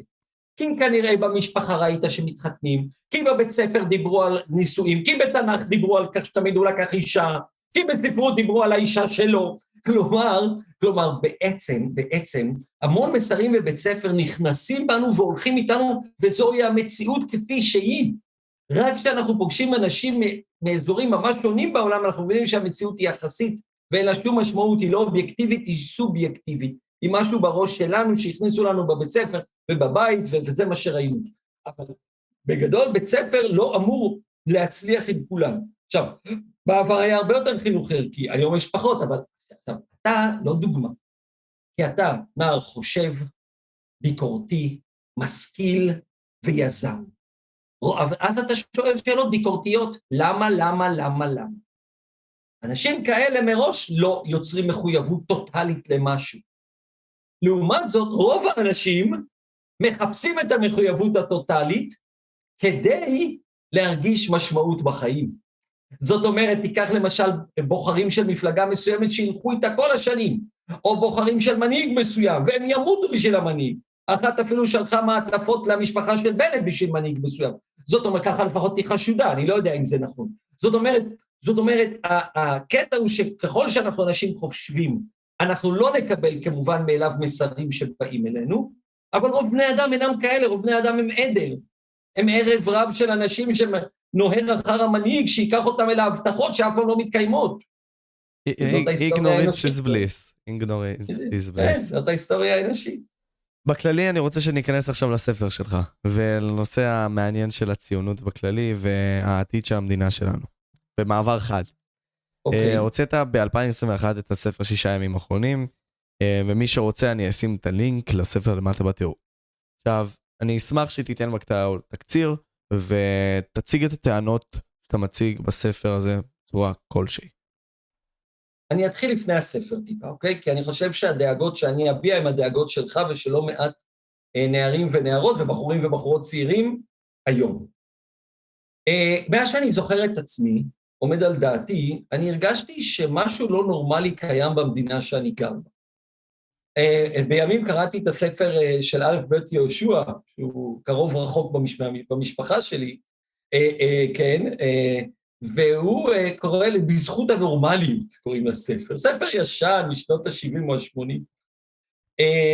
וגם הוא מדבר על כך. ומה אני הרגשתי? אני הרגשתי שבעצם, בניגוד לצעיר האמריקאי, אני מדבר שהייתי נער, שהייתי חייל, שהייתי בחוץ, בניגוד לצעיר האמריקאי, שהוא יודע, כמו שדיברנו מקודם על קולקטיביזם ואינדיבידואליזם. הוא בונה את הקריירה שלו, יש צבא שאחרים הולכים אליו, ובעצם הקיום שלו מובטח.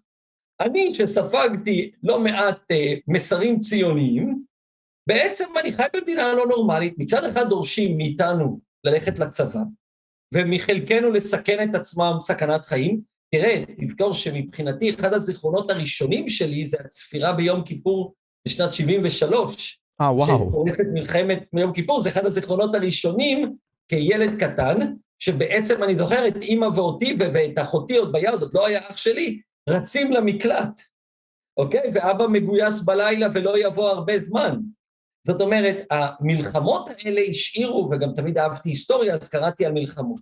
ואמרתי, רגע, אם מדינה שולחת את טובי בניה ובנותיה למות בקרב, היא צריכה להיות מוסרית מספיק כדי שזה יהיה נכון לעשות את זה. כי אם לא, עדיף לרדת למקום אחר. התשובות של הדור של ההורים שלי היה, כל מקום אחר עודפים את היהודים, כל מקום אחר תהיה אנטישמיות. כלומר, נכנסתי גם למורכבות הזאת של להיות יהודי. להיות יהודי זה דבר מורכב, כי רוב שונאים אותנו, אנחנו עם קטן, רואים אותנו כעם חכם, תחמן לא, תחמנים לא קטנים.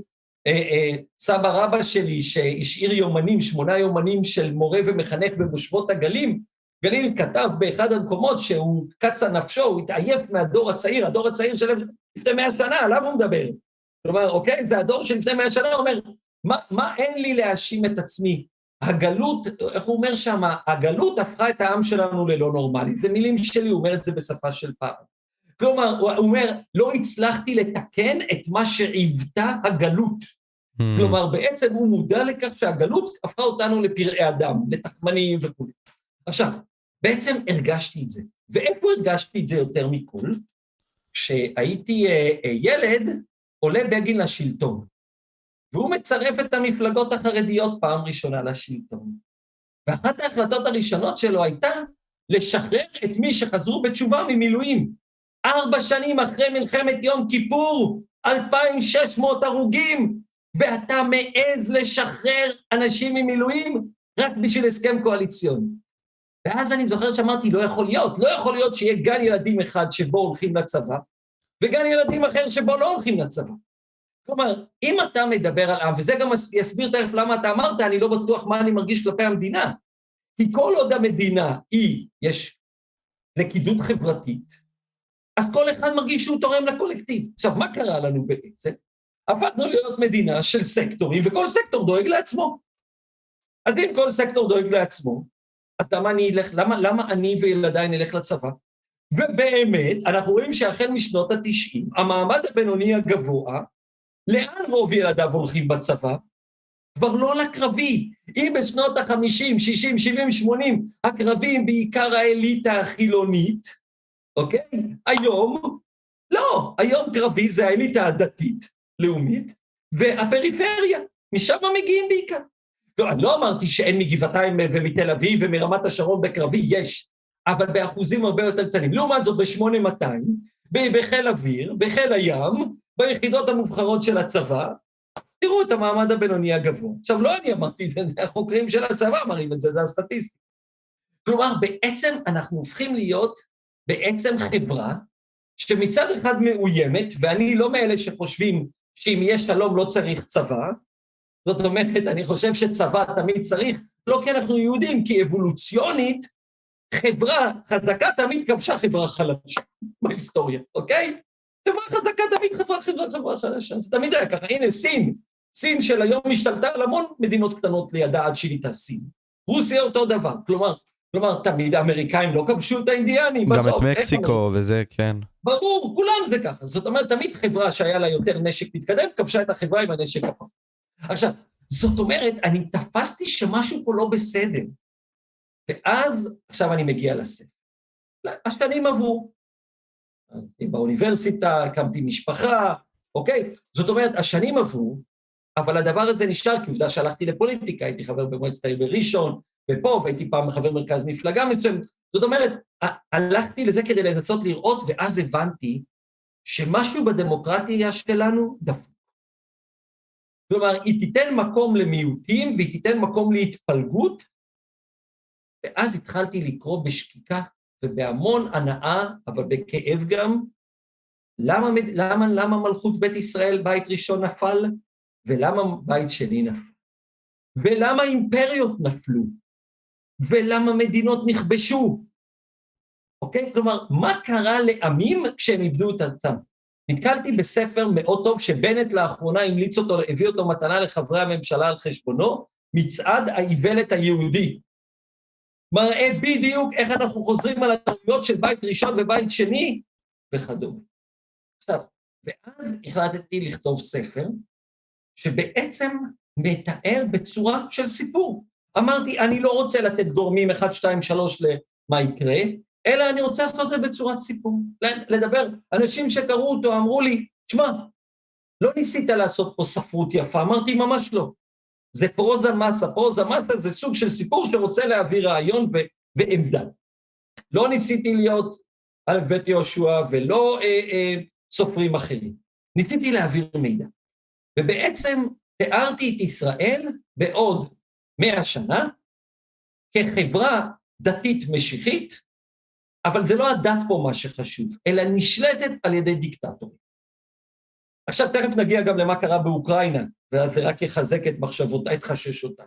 בעצם חברה ענייה, חברה שהשלטון עושה הכל שהציבור שלו לא יהיה משכיל, כי ככה פועלים במדינות שהדיקטטור רוצה שהשלטון יישאר. אמרת שאתה קורא על, על, על מחשבה מדינית, או כמה הם עוסקים בדיקטטורה לעומת דמוקרטיה. אבל בעצם, מה, מה עשיתי בעצם? לקחתי את מה שיש, תהליכים דמוגרפיים בישראל. דמוגרפית, היום יש יותר רוב של אנשים צעירים שלא מאמינים בדמוקרטיה מאשר אלה שמאמינים בדמוקרטיה. לא אני עשיתי את הנתון הזה, המכון לדמוקרטיה, המכון הישראלי לדמוקרטיה. בצורה תת-מודעית. בצורה תת-מודעית, בדיוק. כלומר, הם לא רואים בעיה במנהיג אחד חזק וגם מושחת. לא ביבי, אני לא מדבר על ביבי, מדבר מנהיגים דתיים בכלל, אחרים, משהו שיהיה בעתיד. בכלל לא מעניין אותי היום, ובכלל לא מעניין אותי בנט, ביבי, ביבי, ליברמן, זה, זה אלה שחקנים, אלה בני אדם, אני מדבר על מגמות.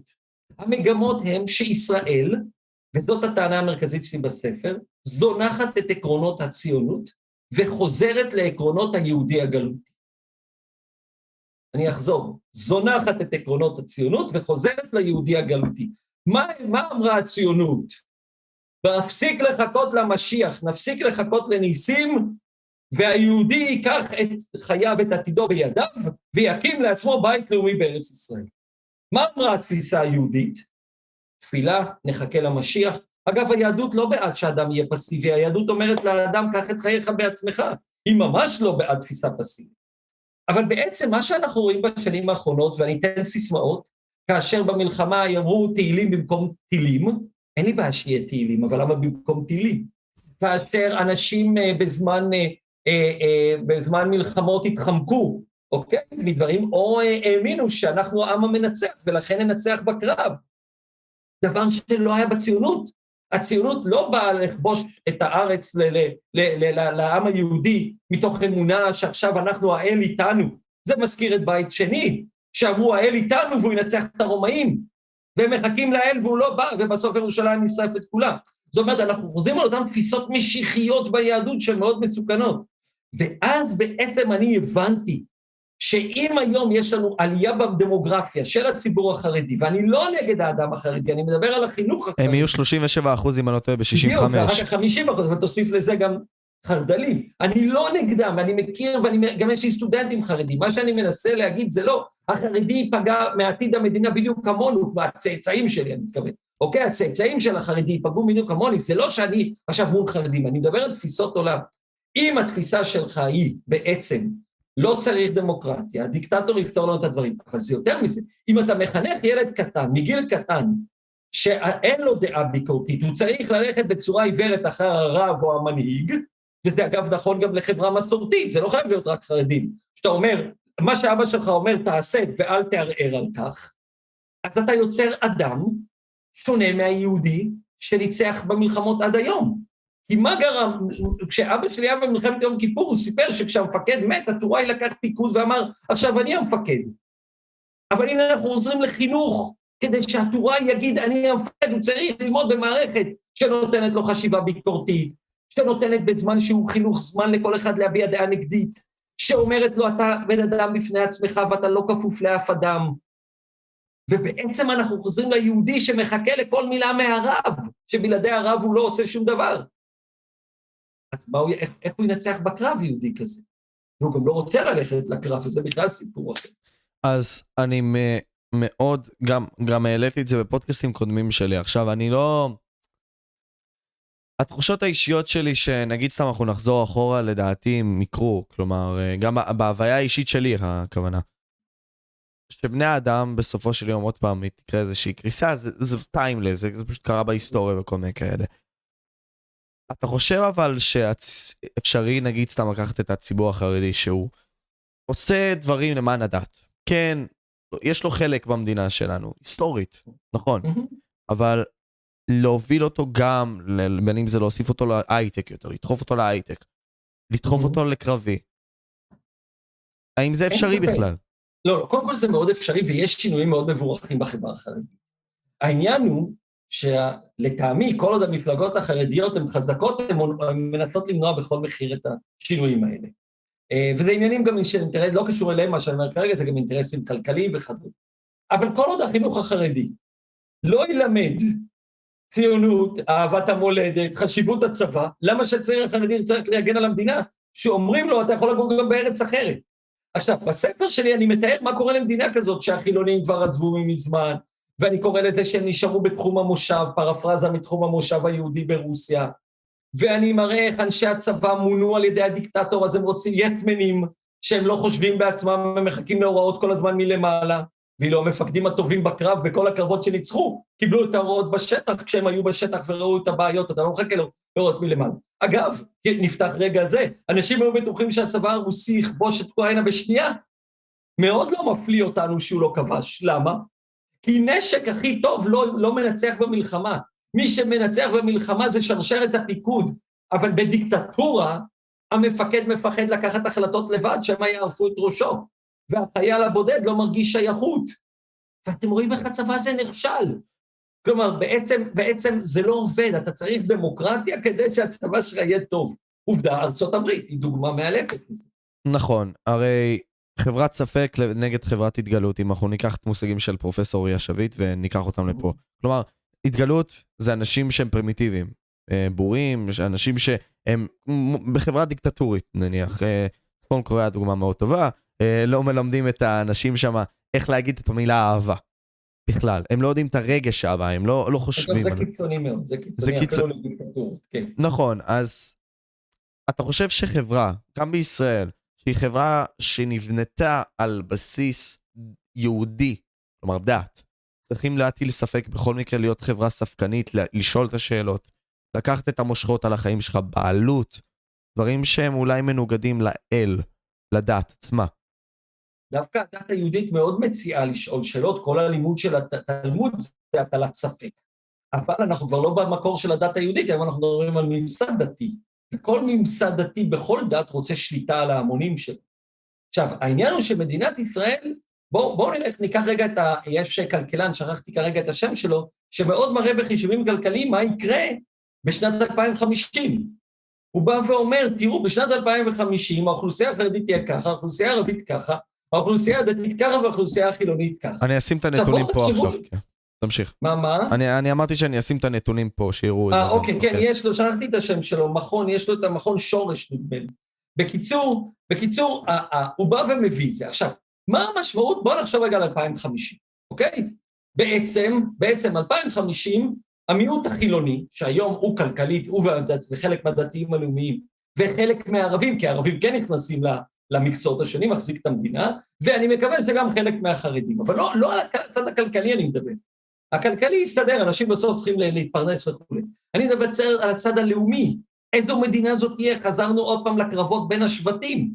חזרנו עוד פעם. עכשיו, מה יקרה?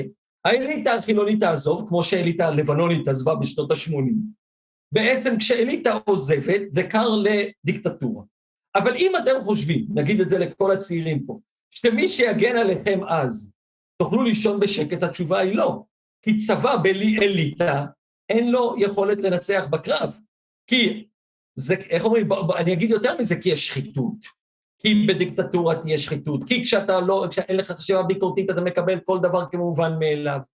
וזו ההיסטוריה של העם היהודי. הרי העם היהודי עף מארצו אחרי שבאו שני, שני אחים והלכו לרומא לעזרה. העם היהודי עף מארצו כשהאמינו שהאל איתם ולכן הם מורדים ברומאים. כלומר, כלומר, כשהחוסר רציונליות נכנס ואנחנו הולכים לשם, אנחנו הולכים לשם. מה שקורה היום בכלל עם כל ההקצנה, זה, זה רק ההתחלה. עכשיו, מה שאני הראיתי בספר שלי, למה קראתי לו שישה ימים אחרונים? הראיתי איך בשישה ימים הארץ הזאת נכבשת במדינה כזאת. פרפרזה על מלחמת ששת הימים. זאת אומרת, אבל זה דרך סיפור. עכשיו, מי שקרא אותו אמר לי, ואפילו עכשיו פגשתי מישהי שקראה שאמרה לי באוניברסיטה, כל יום שעובר אני מאמינה בספר שלך והילדים שלי טוב שיש להם דרכונים זרים. מדינה שכל כך הרבה אנשים מהמעמד הבינוני שלה רצים לעשות דרכונים זרים, זה אומר שהם לא מרגישים בטוחים. הם לא מרגישים שהם... מה? או שייכים. אבל הם יגידו, אנחנו נישאר, זה לילדים. שים לב לביטוי. זה לא לנו, זה לילדים. זה לא לנו, זה לנכדים. כלומר, איזו תחושה שהמדינה הזאת לא תחזיק מעמד. עכשיו, הפתרונות הם לא קלים בשני המקרים.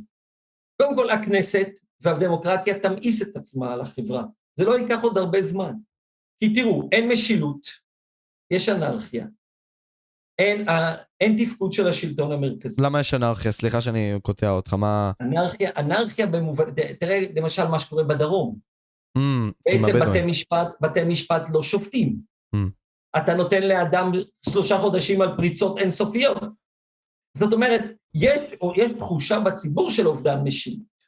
הם מדברים על זה לא רק אני. יש תחושה של אה, הכנסת לא מתפקדת, כי אנחנו מקוטבים, הנה הכיתוב שדיברתי עליו מדמי בית שלי. יש כיתוב המון. אני, אני בעבר דיברתי על מלחמת אזרחים שתהיה, כי, כי זה מה שקרה הרבה פעמים בחברות כל כך מקוטבות. אה, זאת אומרת, זאת אומרת, אתם רואים שהתהליכים לא הולכים לטוב. ואז שואלים אותי, וזה יכול היה להיות אחרת, אז אני אומר לאנשים, תדמיינו שבן גוריון היה מקים דיקטטורה חילונית כמו אטאטורק בטורקיה. האם זה אז היה שונה? לא, כי בסוף היה בארדואן הישראלי. כלומר, יש פה דילמות שאני לא יודע לאן העתיד ילך. אני לא מנסה, נבואה ניתנה לשוטים. אבל אני כן מראה שהתהליכים היום לדור הצעיר עלולים לגלות שהמדינה שהם מכירים היום לא תהיה.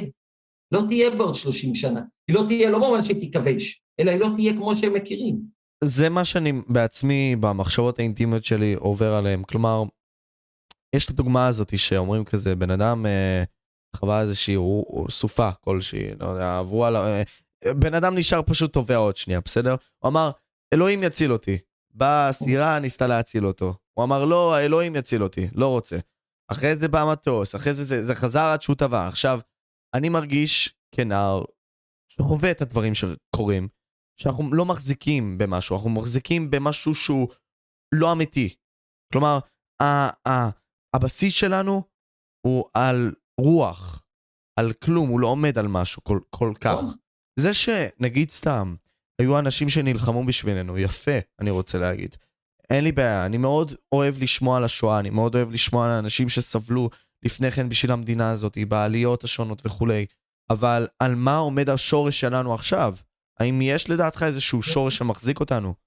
לא, לדעתי לא. אני, אני אתן את זה כדוגמה. כשמרטין לותר קינג, שבטח את שמו שמעת, עומד ונואם וצועק, I have a dream!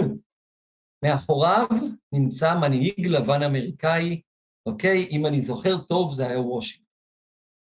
אוקיי? עכשיו, לא, לא וושינגטון עצמו, אלא הפסל כמובן, אוקיי? אה, בן גוריון, שהקים את המדינה, שפעל רבות אליה, בקהלים הולכים וגדלים, הוא דמות בזויה. כלומר, בעצם שוברים את הפסלים שלו בחלק, לא פסלים, אלא את הרחובות משנים בחלק מהרחובות. זאת אומרת, העם שבו אין זיכרון למי שהקים את העם, עם שחלקים ממנו מתכחשים לאובדן של החיילים. אז אומרים לי, אנחנו לא עומדים בצפירה, אז אני אומר, אז למה אתם לא עומדים וקוראים תהילים?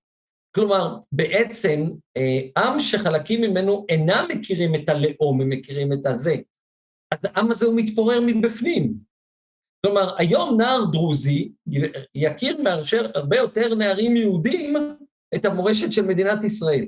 ולכן, כאשר אנשים מתחילים להתכחש למורשת, בנוסף לזה, שאנשים שמים מבטחם במיסטיקה, אוקיי? אני לא נגד קברי צדיקים והאמונה הזאת, היא אמונה עממית יפה, אבל היא לא יכולה להחליף חשיבה רציונלית. אם אדם מאמין שלא צריך לעשות טיפול לסרטן כי הוא הלך לקבר של צדיק, אז אותו אדם גם לא יוכל להגן על המדינה במלחמה ובבניו. כי הם יאמינו שאם הוא רק ילך לקבר, אז המדינה תוגן מאויביה. כלומר, אין לי בעיה עם הליכה לקברי צדיקים, אני חושב שזה פולקלור מאוד יפה, אבל הוא לא יכול לבוא במקום חשיבה רציונלית ובמקום לחנך ובמקום חשיבה ביקורתית. עכשיו, הסיפור הוא שזה הכל עניין של אחוזים. אם חלק קטן מאמין בזה וחלק גדול לא, הכל בסדר, אין בעיה. אין בעיה שתמיד יהיה חלק קטן אחר. השאלה מה קורה כאשר דמוגרפית הקטן הופך להיות חלק גדול. ואז אני מאמין שיהיו שינויים בחברה החרדית, אני מאמין שיהיו שינויים בחברה הדתית-לאומית המשיחית, אני מאמין שיהיו שינויים בחברה המסורתית, ואני מאמין כמו שיש שינויים בחברה הערבית, ויהיו גם בחילונית. השאלה היא מהי הנקודה שבה די. מהי הנקודה שיתהפך וצעירים כמוך יתחילו לעזוב את הארץ? כי הם ירגישו שזה ארץ שלא נעים לחיות בה, כי סוגרים להם אה, פאבים, כי סוגרים, אה, כי רק תל אביב נשארה. ואם אנחנו רוצים לראות למה אני מתכוון, זה הסיפור של ירושלים. Mm. לא אני אמרתי, נדמה לי מישהו מירושלים, ממכון ירושלים אמר, ירושלים היא מיקרו-קוסמוס של ישראל בעוד 20-30 שנה. מדינת תל אביב אומרים. היום, אבל בסוף גם מדינת תל אביב לא תהיה מדינת תל אביב. כלומר, בעצם, בעצם ירושלים הייתה פעם עיר כמו תל אביב, בהרבה מובנים. היה שם ציבור תוסס וציבור חוגג וזהו, והיום זאת עיר ענייה, עיר לא נקייה בהרבה מקומות, עיר מאוד דתית, עיר מאוד אה, אה, פנאטית בהרבה דברים, עיר לא ציונית, בשכונות רבות שם לא יהיו דגלי ישראל לעולם. אוקיי? כנראה על בית שמש. עכשיו, מה המשמעות שציבורים שלמים לא מאמינים בדגל? שאין משמעות ללאום, אין משמעות, אז מי ישמור על המדינה? אם הציבורים גדלים והם לא מאמינים בדגלים, וזה לא רק החרדים, יש עוד ציבורים, מי ישמור על המדינה? ולא דיברתי על התסבוכת של מה שקורה עם ערביי ישראל והיהודים, לא? ולאן זה הולך, ומה... יש פה המון תסבוכות, ולכן אני במקרה הזה לא כל כך אופטימי לגבי העתיד. בוא, בוא ניקח את זה בכמה דברים. אני, אני אישית, אה, אתן לך מהחוויות האישיות שלי. אה, נסעתי לראשון, אמנם זה לא ירושלים, כן? מבחינת החשיבות ההיסטורית שלה. אבל כן, יש לראשון חשיבות היסטורית, מבין, הש... אם אני לא טועה, המושב... הערים הראשונים שהקימו בארץ. עכשיו... המושבות הראשונות. המושבות, סליחה, טעות שלי. אמ, אני ראיתי הרבה יותר דגלי גאווה, לא שיש לי בעיה עם דגלי הגאווה, כן? יותר מאשר דגלי ישראל. ופה אני אומר לעצמי, האם אנשים יותר מתגאים בנטיות הרגשיות המיניות שלהם יותר מאשר הלאום שלהם, באיפה שהם חיים? כלומר, מעניין אותי נקודה. אתה ראית דגלי גאווה כנראה בגלל שמתקרב אה, אה, גם אם כן, גם אם כן, גם אם, אה, יש חודש הגאווה. או, אוקיי, אוקיי, הבנתי אותך. תראה, בחברה מתפרקת אנשים מתחברים לקבוצה שלהם. בעצם בחברה מתפרקת כל, כל שבט, כמו נאום הנשיא הקודם, נאום השבטים, כל שבט מתחזק את השבט שלו, כמו לבנון, אנחנו מדברים פה על לבנוניזציה של ישראל, וברור שהקהילה הגאה תתחבר אל מה שהיא, כי, כי בעצם תזכרו שבקהילה הגאה יהיו גם חרדים לשעבר, וגם חרדים בארון, וגם דתיים, וגם ערבים, וגם חילונים. סך הכל נטייה מינית היא חוצת כל המגזרים, כל מי שמאמין, פעם אני זוכר שאמר לי רב חרדי, זה רק אצלכם החילונים. אמרתי לו, אז אני מזמין אותך לכמה גנים בתל אביב, כדי שתראה כמה חרדים מגיעים לשם. זאת אומרת, זאת אומרת, זה הרי, זה אבל הבלים, ברור ש, שזה. זאת אומרת, כל קבוצה מתחברת לעצמה, ובספר שלי, אני חוזר רגע לספר, אני מראה את זה בצורה חדה. איך, איך הם אומרים, אה, כבשו את האזור ההוא, זה בגלל שהם לא מספיק כמונו שהאמינו באל. הגיע להם להיכבש. זאת אומרת, כל פעם מחפשים איך, ובסוף זה מזכיר את הסיפור הידוע, אני לא זוכר מי זה היה שאמר, כשעצרו את הצוענים, אמרתי, זה לא אני, כשעצרו את היהודים, אמרתי, זה לא אני, כשעצרו את אנשים, אמרתי, בסוף כשעצרו אותי לא היה מי שיגיד עליי. וזה מה שאני מראה בספר, איך, איך כל קבוצה לא רוצה להגן על קבוצות אחרות, ואיך משתמטים מגיוס, והאויב כבר בשערי הארץ, ובעצם אנשים אומרים, לא, זה, זה בעיה שלהם, אלינו זה לא יגיע. וזאת חברה בהתפוררות. עכשיו, למה אנחנו בהתפוררות? כי היהדות היא דת כנראה, אני לא מומחה עד כדי כך, דת, זה מה שקראתי בספר אה, אה, מצד האיוולת היהודי, היא דת שיש בה משהו, רכיבים אנטי-לאום. עובדה שסולקנו מארצנו פעם אחר פעם, אבל המשכנו לחיות כדת יהודית, שזה מרתק שלעצמו. מה ביהדות גורם לנו להיות מסולקים כל פעם מהלאום? מתברר שזה לא אויב חיצוני, זה תמיד התפוררות פנימית בתוכנו שמובילה לזה. הרומאים באים לכבוש את הארץ אחרי ששני אחים קוראים להם ואומרים, תהיה לטובתי, ואז הוא אומר, לטובתכם, אני אכבוש לכם את הארץ. זאת אומרת, זאת אומרת, מה ביהדות גורם להתפלגות האינסופית הזאת? אגב, גם אצל אתם רואים כל מיני התפלגות, התפלגות, התפלגות, התפלגות. האח ההוא התפלג, האח הזה, החסיד ההוא. זאת אומרת, משהו. עכשיו, הציונות בדיוק דיברה ההפך, היא אמרה להקים יהודי חדש במובן הזה שאנחנו אה, אה, נקים פה משהו אחר. אבל המשהו אחר זה לא הצליח. כי בסופו של דבר, ופה אני אגיד משהו קשה עכשיו, אם היו מקימים דיקטטורה, אולי בדבר הזה היו מצליחים, כי לא היו נותנים לאף יהודי מסורתי מאמין לגיטימציה, אבל היו מפסידים בדבר השני, היו מקימים פה עם של אנשים שהטוראי לא היה אומר אחריי. וזה הפרדוקס פה, וזאת הדילמה הגדולה שאנחנו רואים. כלומר, בספר שלי אני מראה שם איזה, איזה קטע שהוא אה, שואל את עצמו שם, מישהו שאשתו יותר נכון אומרת, למה נהרגת לי בקרב? מה אהבת? מה נשאר לך מהארץ הזאת לאהוב? זה לא הארץ של אבות אבותיך יותר. הוא היה חילוני. לא, זה לא הארץ של אבות אבותיך יותר, מה נשארנו פה? למה לא עזבנו כמו האחים שלך? זאת אומרת, בעצם ההבנה שמטת על כלום. וכשציבור שלם מאמין שהוא ימות על כלום, הוא לא נלחם. כן? תראו באוקראינה, הם לא מוכנים לוותר לרוסים. כי הם, הם לאומנים. הם, לא, אבל למה לאומנים? כי הם הבינו מהי הדמוקרטיה שלהם. הם נלחמים על, על החופש שלהם מפני הדוב הרוסי, והם נלחמים כמו אריות, מי האמין שהם יילחמו ככה? זאת אומרת, אבל עם שלא רוצה להילחם. עכשיו, מה יקרה? אני כתבתי פעם מאמר ששאלתי מתי תגיע הנקודה שהצעירים החילונים לא יסכימו יותר ללכת לצבא. אז זה כבר קורה עכשיו 50 אחוז.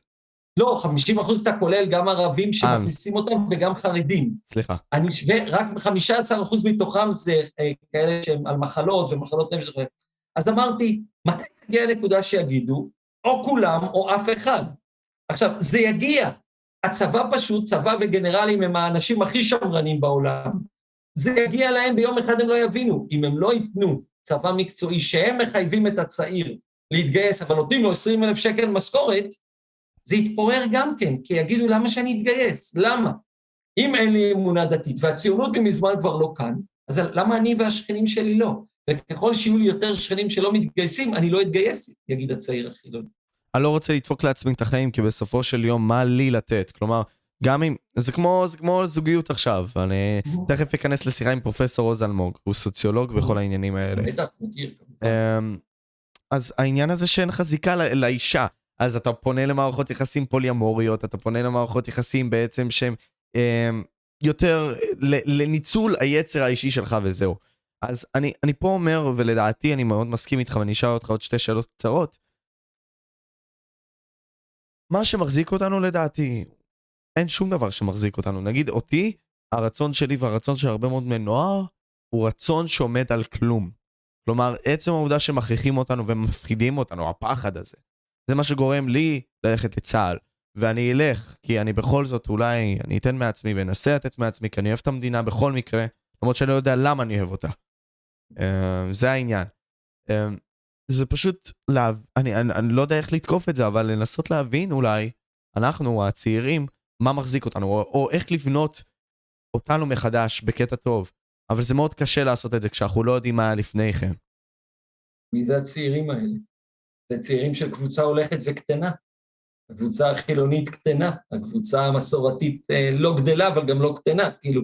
כלומר, כלומר, בסופו של דבר היום הרבה צעירים הולכים לצבא להצטיין, כחלק מהצטיינות אישית. כחלק, בטח 8200 זה, זה לזכות בעבודה לכל החיים נהדרת, או לחצי חיים, אבל, אבל ה, ה, הרבה צעירים הולכים מתוך רצון למימוש עצמי. צבא מפתח מאוד את האדם, ועובדה שחלק גדול נושא, לא גדול, אבל יש נשירה גדולה מהצבא. אנשים שהתאכזבו אחרי שנה, שנה וחצי, אומרים, זה לא מה שפיללתי. כלומר, יש פה, יש פה משהו, אה, זה. כלומר, היום אנחנו נראה שהרבה הולכים מתוך מימוש עצמי. תזכרו שבסוף חייל לא אומר, אני אמות בקרב למען הלאום, הוא אומר, אני הולך לקרב כדי שהחברים שלי לא יהיו לבד ביחידה הקרבית שבה אנחנו נמצאים. וזה חוזר לנקודה הזאת שאמרת, שדור ה-Y ודור ה-Z הוא דור נרקסיסטי, שהוא שם את עצמו באמצע. כלומר, האינדיבידואל הוא החשוב. הייתי אומר נרקסיסטי, אבל אינדיבידואליסטי. כן. אינדיבידואליסטי, נכון. עכשיו, אה, החשש הכי גדול שלך מהו? מבחינת העתיד עצמו? האם יש משהו שאתה מצביע עליו, כאילו, ואתה יכול להגיד, זה הדבר? אה, שנהפוך להיות מדינה, אה, א', שלא יהיה נעים לגור בה, לאנשים משכילים, לאנשים חופשיים בדעתם, לאנשים ליברליים, לאנשים ביקורתיים, אינטלקטואליים. ראינו את זה בטורקיה, ראינו את זה במדינות אחרות, מה קורה. אה, אה, ושתיים, שבאותו רגע תתחיל הספירה לאחור של מדינת ישראל. וזה מה שאני אראה בספר שלי. בעצם ברגע שחזרנו להיות חברה יהודית כמו בשטייטל, בעצם אנחנו לא יכולים להגן על המדינה הזאת, כי זנחנו את העקרונות של הציונות. יכולנו להקים מדינה רק כאשר זנחנו עקרונות יהודיים שמנעו מאיתנו להיות קולקטיב עצמאי. היהדות פרחה בגלות, פרחה בגלות, ותמיד נוצרו מלחמות אחים כשישבנו על הארץ. אז אני חושש ממלחמת אחים פה בישראל, לא יודע מתי זה יקרה, ואני חושש שבסופו של דבר המדינה תתפורר מבפנים. מדינות אגב לא, לא נכבשות סתם, הן מתפוררות קודם כל מבפנים. Mm. ובנימה לא אופטימית זאת, אני אסיים. הבנתי. קודם כל, הספרים שלך יהיו בטור למטה, אני רוצה שעם כל העניין הפסימי, אולי ניתן מסר אופטימי לצעירים, לאנשים הצעירים, האנשים שיכולים אה. כן אולי ליצור משהו מיוחד בעולם הזה, אמ, להשאיר את חותמם אולי, או למקסם את עצמם במדינה שלנו. השאלה אם רוצים למען עצמם או למען המדינה. אם למען עצמם, תבנו קריירה נהדרת, תעשו, תעשו, תממשו כל רגע ותהנו מכל רגע בחיים. ברמה האישית אני נהנה לכל פעם מעוד ריגוש ועוד הסבר ועוד זה, וזה לא הישגים, זה ריגושים, זה שני דברים שונים. מאמר טוב שאני כותב, ספר טוב שאני כותב, הכל נותן ריגושים, הרצאה נהדרת שאני נותן, הכל זה ריגושים. במובן המדינה, אה, תצטרפו לפוליטיקה אנשים טובים, אבל למשהו אחר. אני מאמין שבשנים הבאות יהיה משהו אחר, כי תהיה תחושה של פחד, כמו שאני מבטא, ל...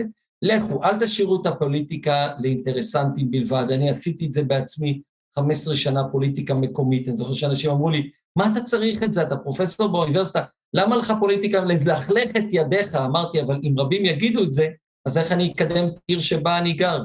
איך אני אקדם את מערכת החינוך של העיר? זה היה בהתנדבות אגב, זה הכל היה בהתנדבות. כן? וואו. כן, פוליטיקה מקומית זה התנדבות. לכו לזה, ת, תיכנסו לשם, אל תשאירו את זה לאינטרסנטים, לאנשים המוגבלים שהולכים לפוליטיקה. לצערי, תזכרו שכשהעם יש לו מנהיגים לא ראויים, העם הזה נופל. ואני, על זה נאמר במקורות, אני מרגיש שאנחנו גרים בתקופה, אנחנו חיים בתקופה שעליה נאמר במקורות שלנו, והמשכיל בעת ההיא דום. זאת אומרת, ההנהגה היא לא הנהגה, הנהגה רדודה. אפשר רק לראות את השיח בכנסת כדי להבין את זה, חלקים מסוימים, כמה הם רדודים. ו- ו- ולכן אני אומר, אנשים טובים, כנסו גם לפוליטיקה, עשו, תשנו, תילחמו, ולא הצלחתם, קומו ותעזבו. אני פשוט, אני אתעסק טיפה על זה. אני כנער שאולי אמר כזה, אתה יודע, ההורים שלי תמיד אמרו לי כזה, תהיה חבר כנסת, תהיה חבר כנסת. ואני די בטוח שיש פה הרבה מאוד גם כאלה שצפו ורצו להיכנס לפוליטיקה וכאלה. עם כל הדוגמאות ההיסטוריות, לפחות ב-70 שנה האחרונות. מימי JFK אחרי שהוא מת, עד למי ליינדון בי ג'ונסון, אה, נרצח, סליחה. מליינדון בין ג'ונסון, עד לעכשיו, נגיד, אם ניקח את ארצות הברית, The Free World. נראה שהמנהיגים שם הם אחד אחד לא, לא טובים, כלומר מקיאוולים למיניהם, אה, באישיות שהם נרקציסטים, אנשים שהם לא מנהיגים אמיתיים שיוליכו אותך למען המלחמה. זה מאפיין אימפריות בשלב הירידה שלהם. אימפריות, גם רומא בשלב הירידה היו קיסרים לא מתאימים, גם בסין היו תמיד בסוף שושלת מנהיגים לא מתאימים, אבל אז בא מנהיג צבא שלקח את השלטון בהפיכה והקים שושלת חדשה. כלומר, זה חלק שמאפיין את ירידתן של אימפריות, זה באמת בא לידי ביטוי גם במנהיגים לא איכותיים. אני לא הייתי אומר לא רואים, הייתי אומר לא איכותיים. וזה החשש בישראל, אבל על זה כבר דיבר לפני שנים אפלטון, שהוא דיבר על שלטון ההמון. והוא שאל אם הדמוקרטיה לא תוביל לשלטון ההמון, שתעלה מנהיגים לא ראויים. זאת אומרת, יש פה המון המון שאלות לגבי זה, אבל, אבל בסופו של דבר, אני זוכר שאמרו לי, מה, אתה מוכן לשלם את המחיר? אז לכלכו עליי בעיתונות, והיו תוקפים אותי בפייסבוק. אם אתם לא מוכנים לשלם מחיר, אל תיכנסו לפוליטיקה. פוליטיקה בנויה לאור של פיל. אמרתי, חבר'ה, זה לא אישי, זה כל עוד אני בתפקיד, ביום שאני לא אהיה בתפקיד לא יתקפו אותי, ככה זה לא אישי. אוקיי? כלומר, צריך לדעת, אבל הייתה לי מטרה להוביל, עשינו פה שינוי וניצחנו שלטון קודם, ש, שחשדנו לגבי אה, איכות השלטון הזה ולא אהבנו אותו, ועשינו ובנינו, כלומר, מהבחינה הזאת, אבל הייתה פה מטרה, אז אם אמרו עליי ככה או לא אמרו עליי ככה, זה באמת, זה בטל בשישי. אני תמיד אומר לאנשים שמתעצבנים, בעוד 50 שנה לא יהיה לזה שום משמעות, אז למה להתעצבן? לא. אוקיי? בסדר, או עוד 100 שנה, כל אחד. נקווה שלשיחה הזאת בכללי תהיה איזושהי משמעות והיא תיגע באנשים בכללי, ונצליח לעשות משהו מיוחד בכללי, ואנשים יקבלו איזשהו ניצוץ מסוים.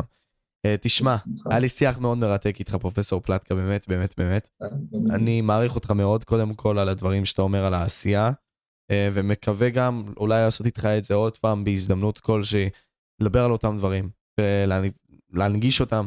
Um, בכללי אני אגיד שכל הדברים שרלוונטיים לך, um, בין אם זה הספרים וכל מיני כאלה יהיו אצלנו בתיאור, אז מי שמעוניין פשוט יוכל לקנות את הספרים או לעיין ולראות. יש לך דבר אחרון שאתה רוצה להגיד אולי? מסרון קטן כזה? בהצלחה לכל מי ששומע אותנו, ואם הצלחתי לגעת אצלו באיזושהי נקודה בלב או במוח, ולגרום לו להבין משהו שהוא לא הבין או הבינה על עצמה עד עכשיו, או על החברה שלנו, אז כבר הרווחת.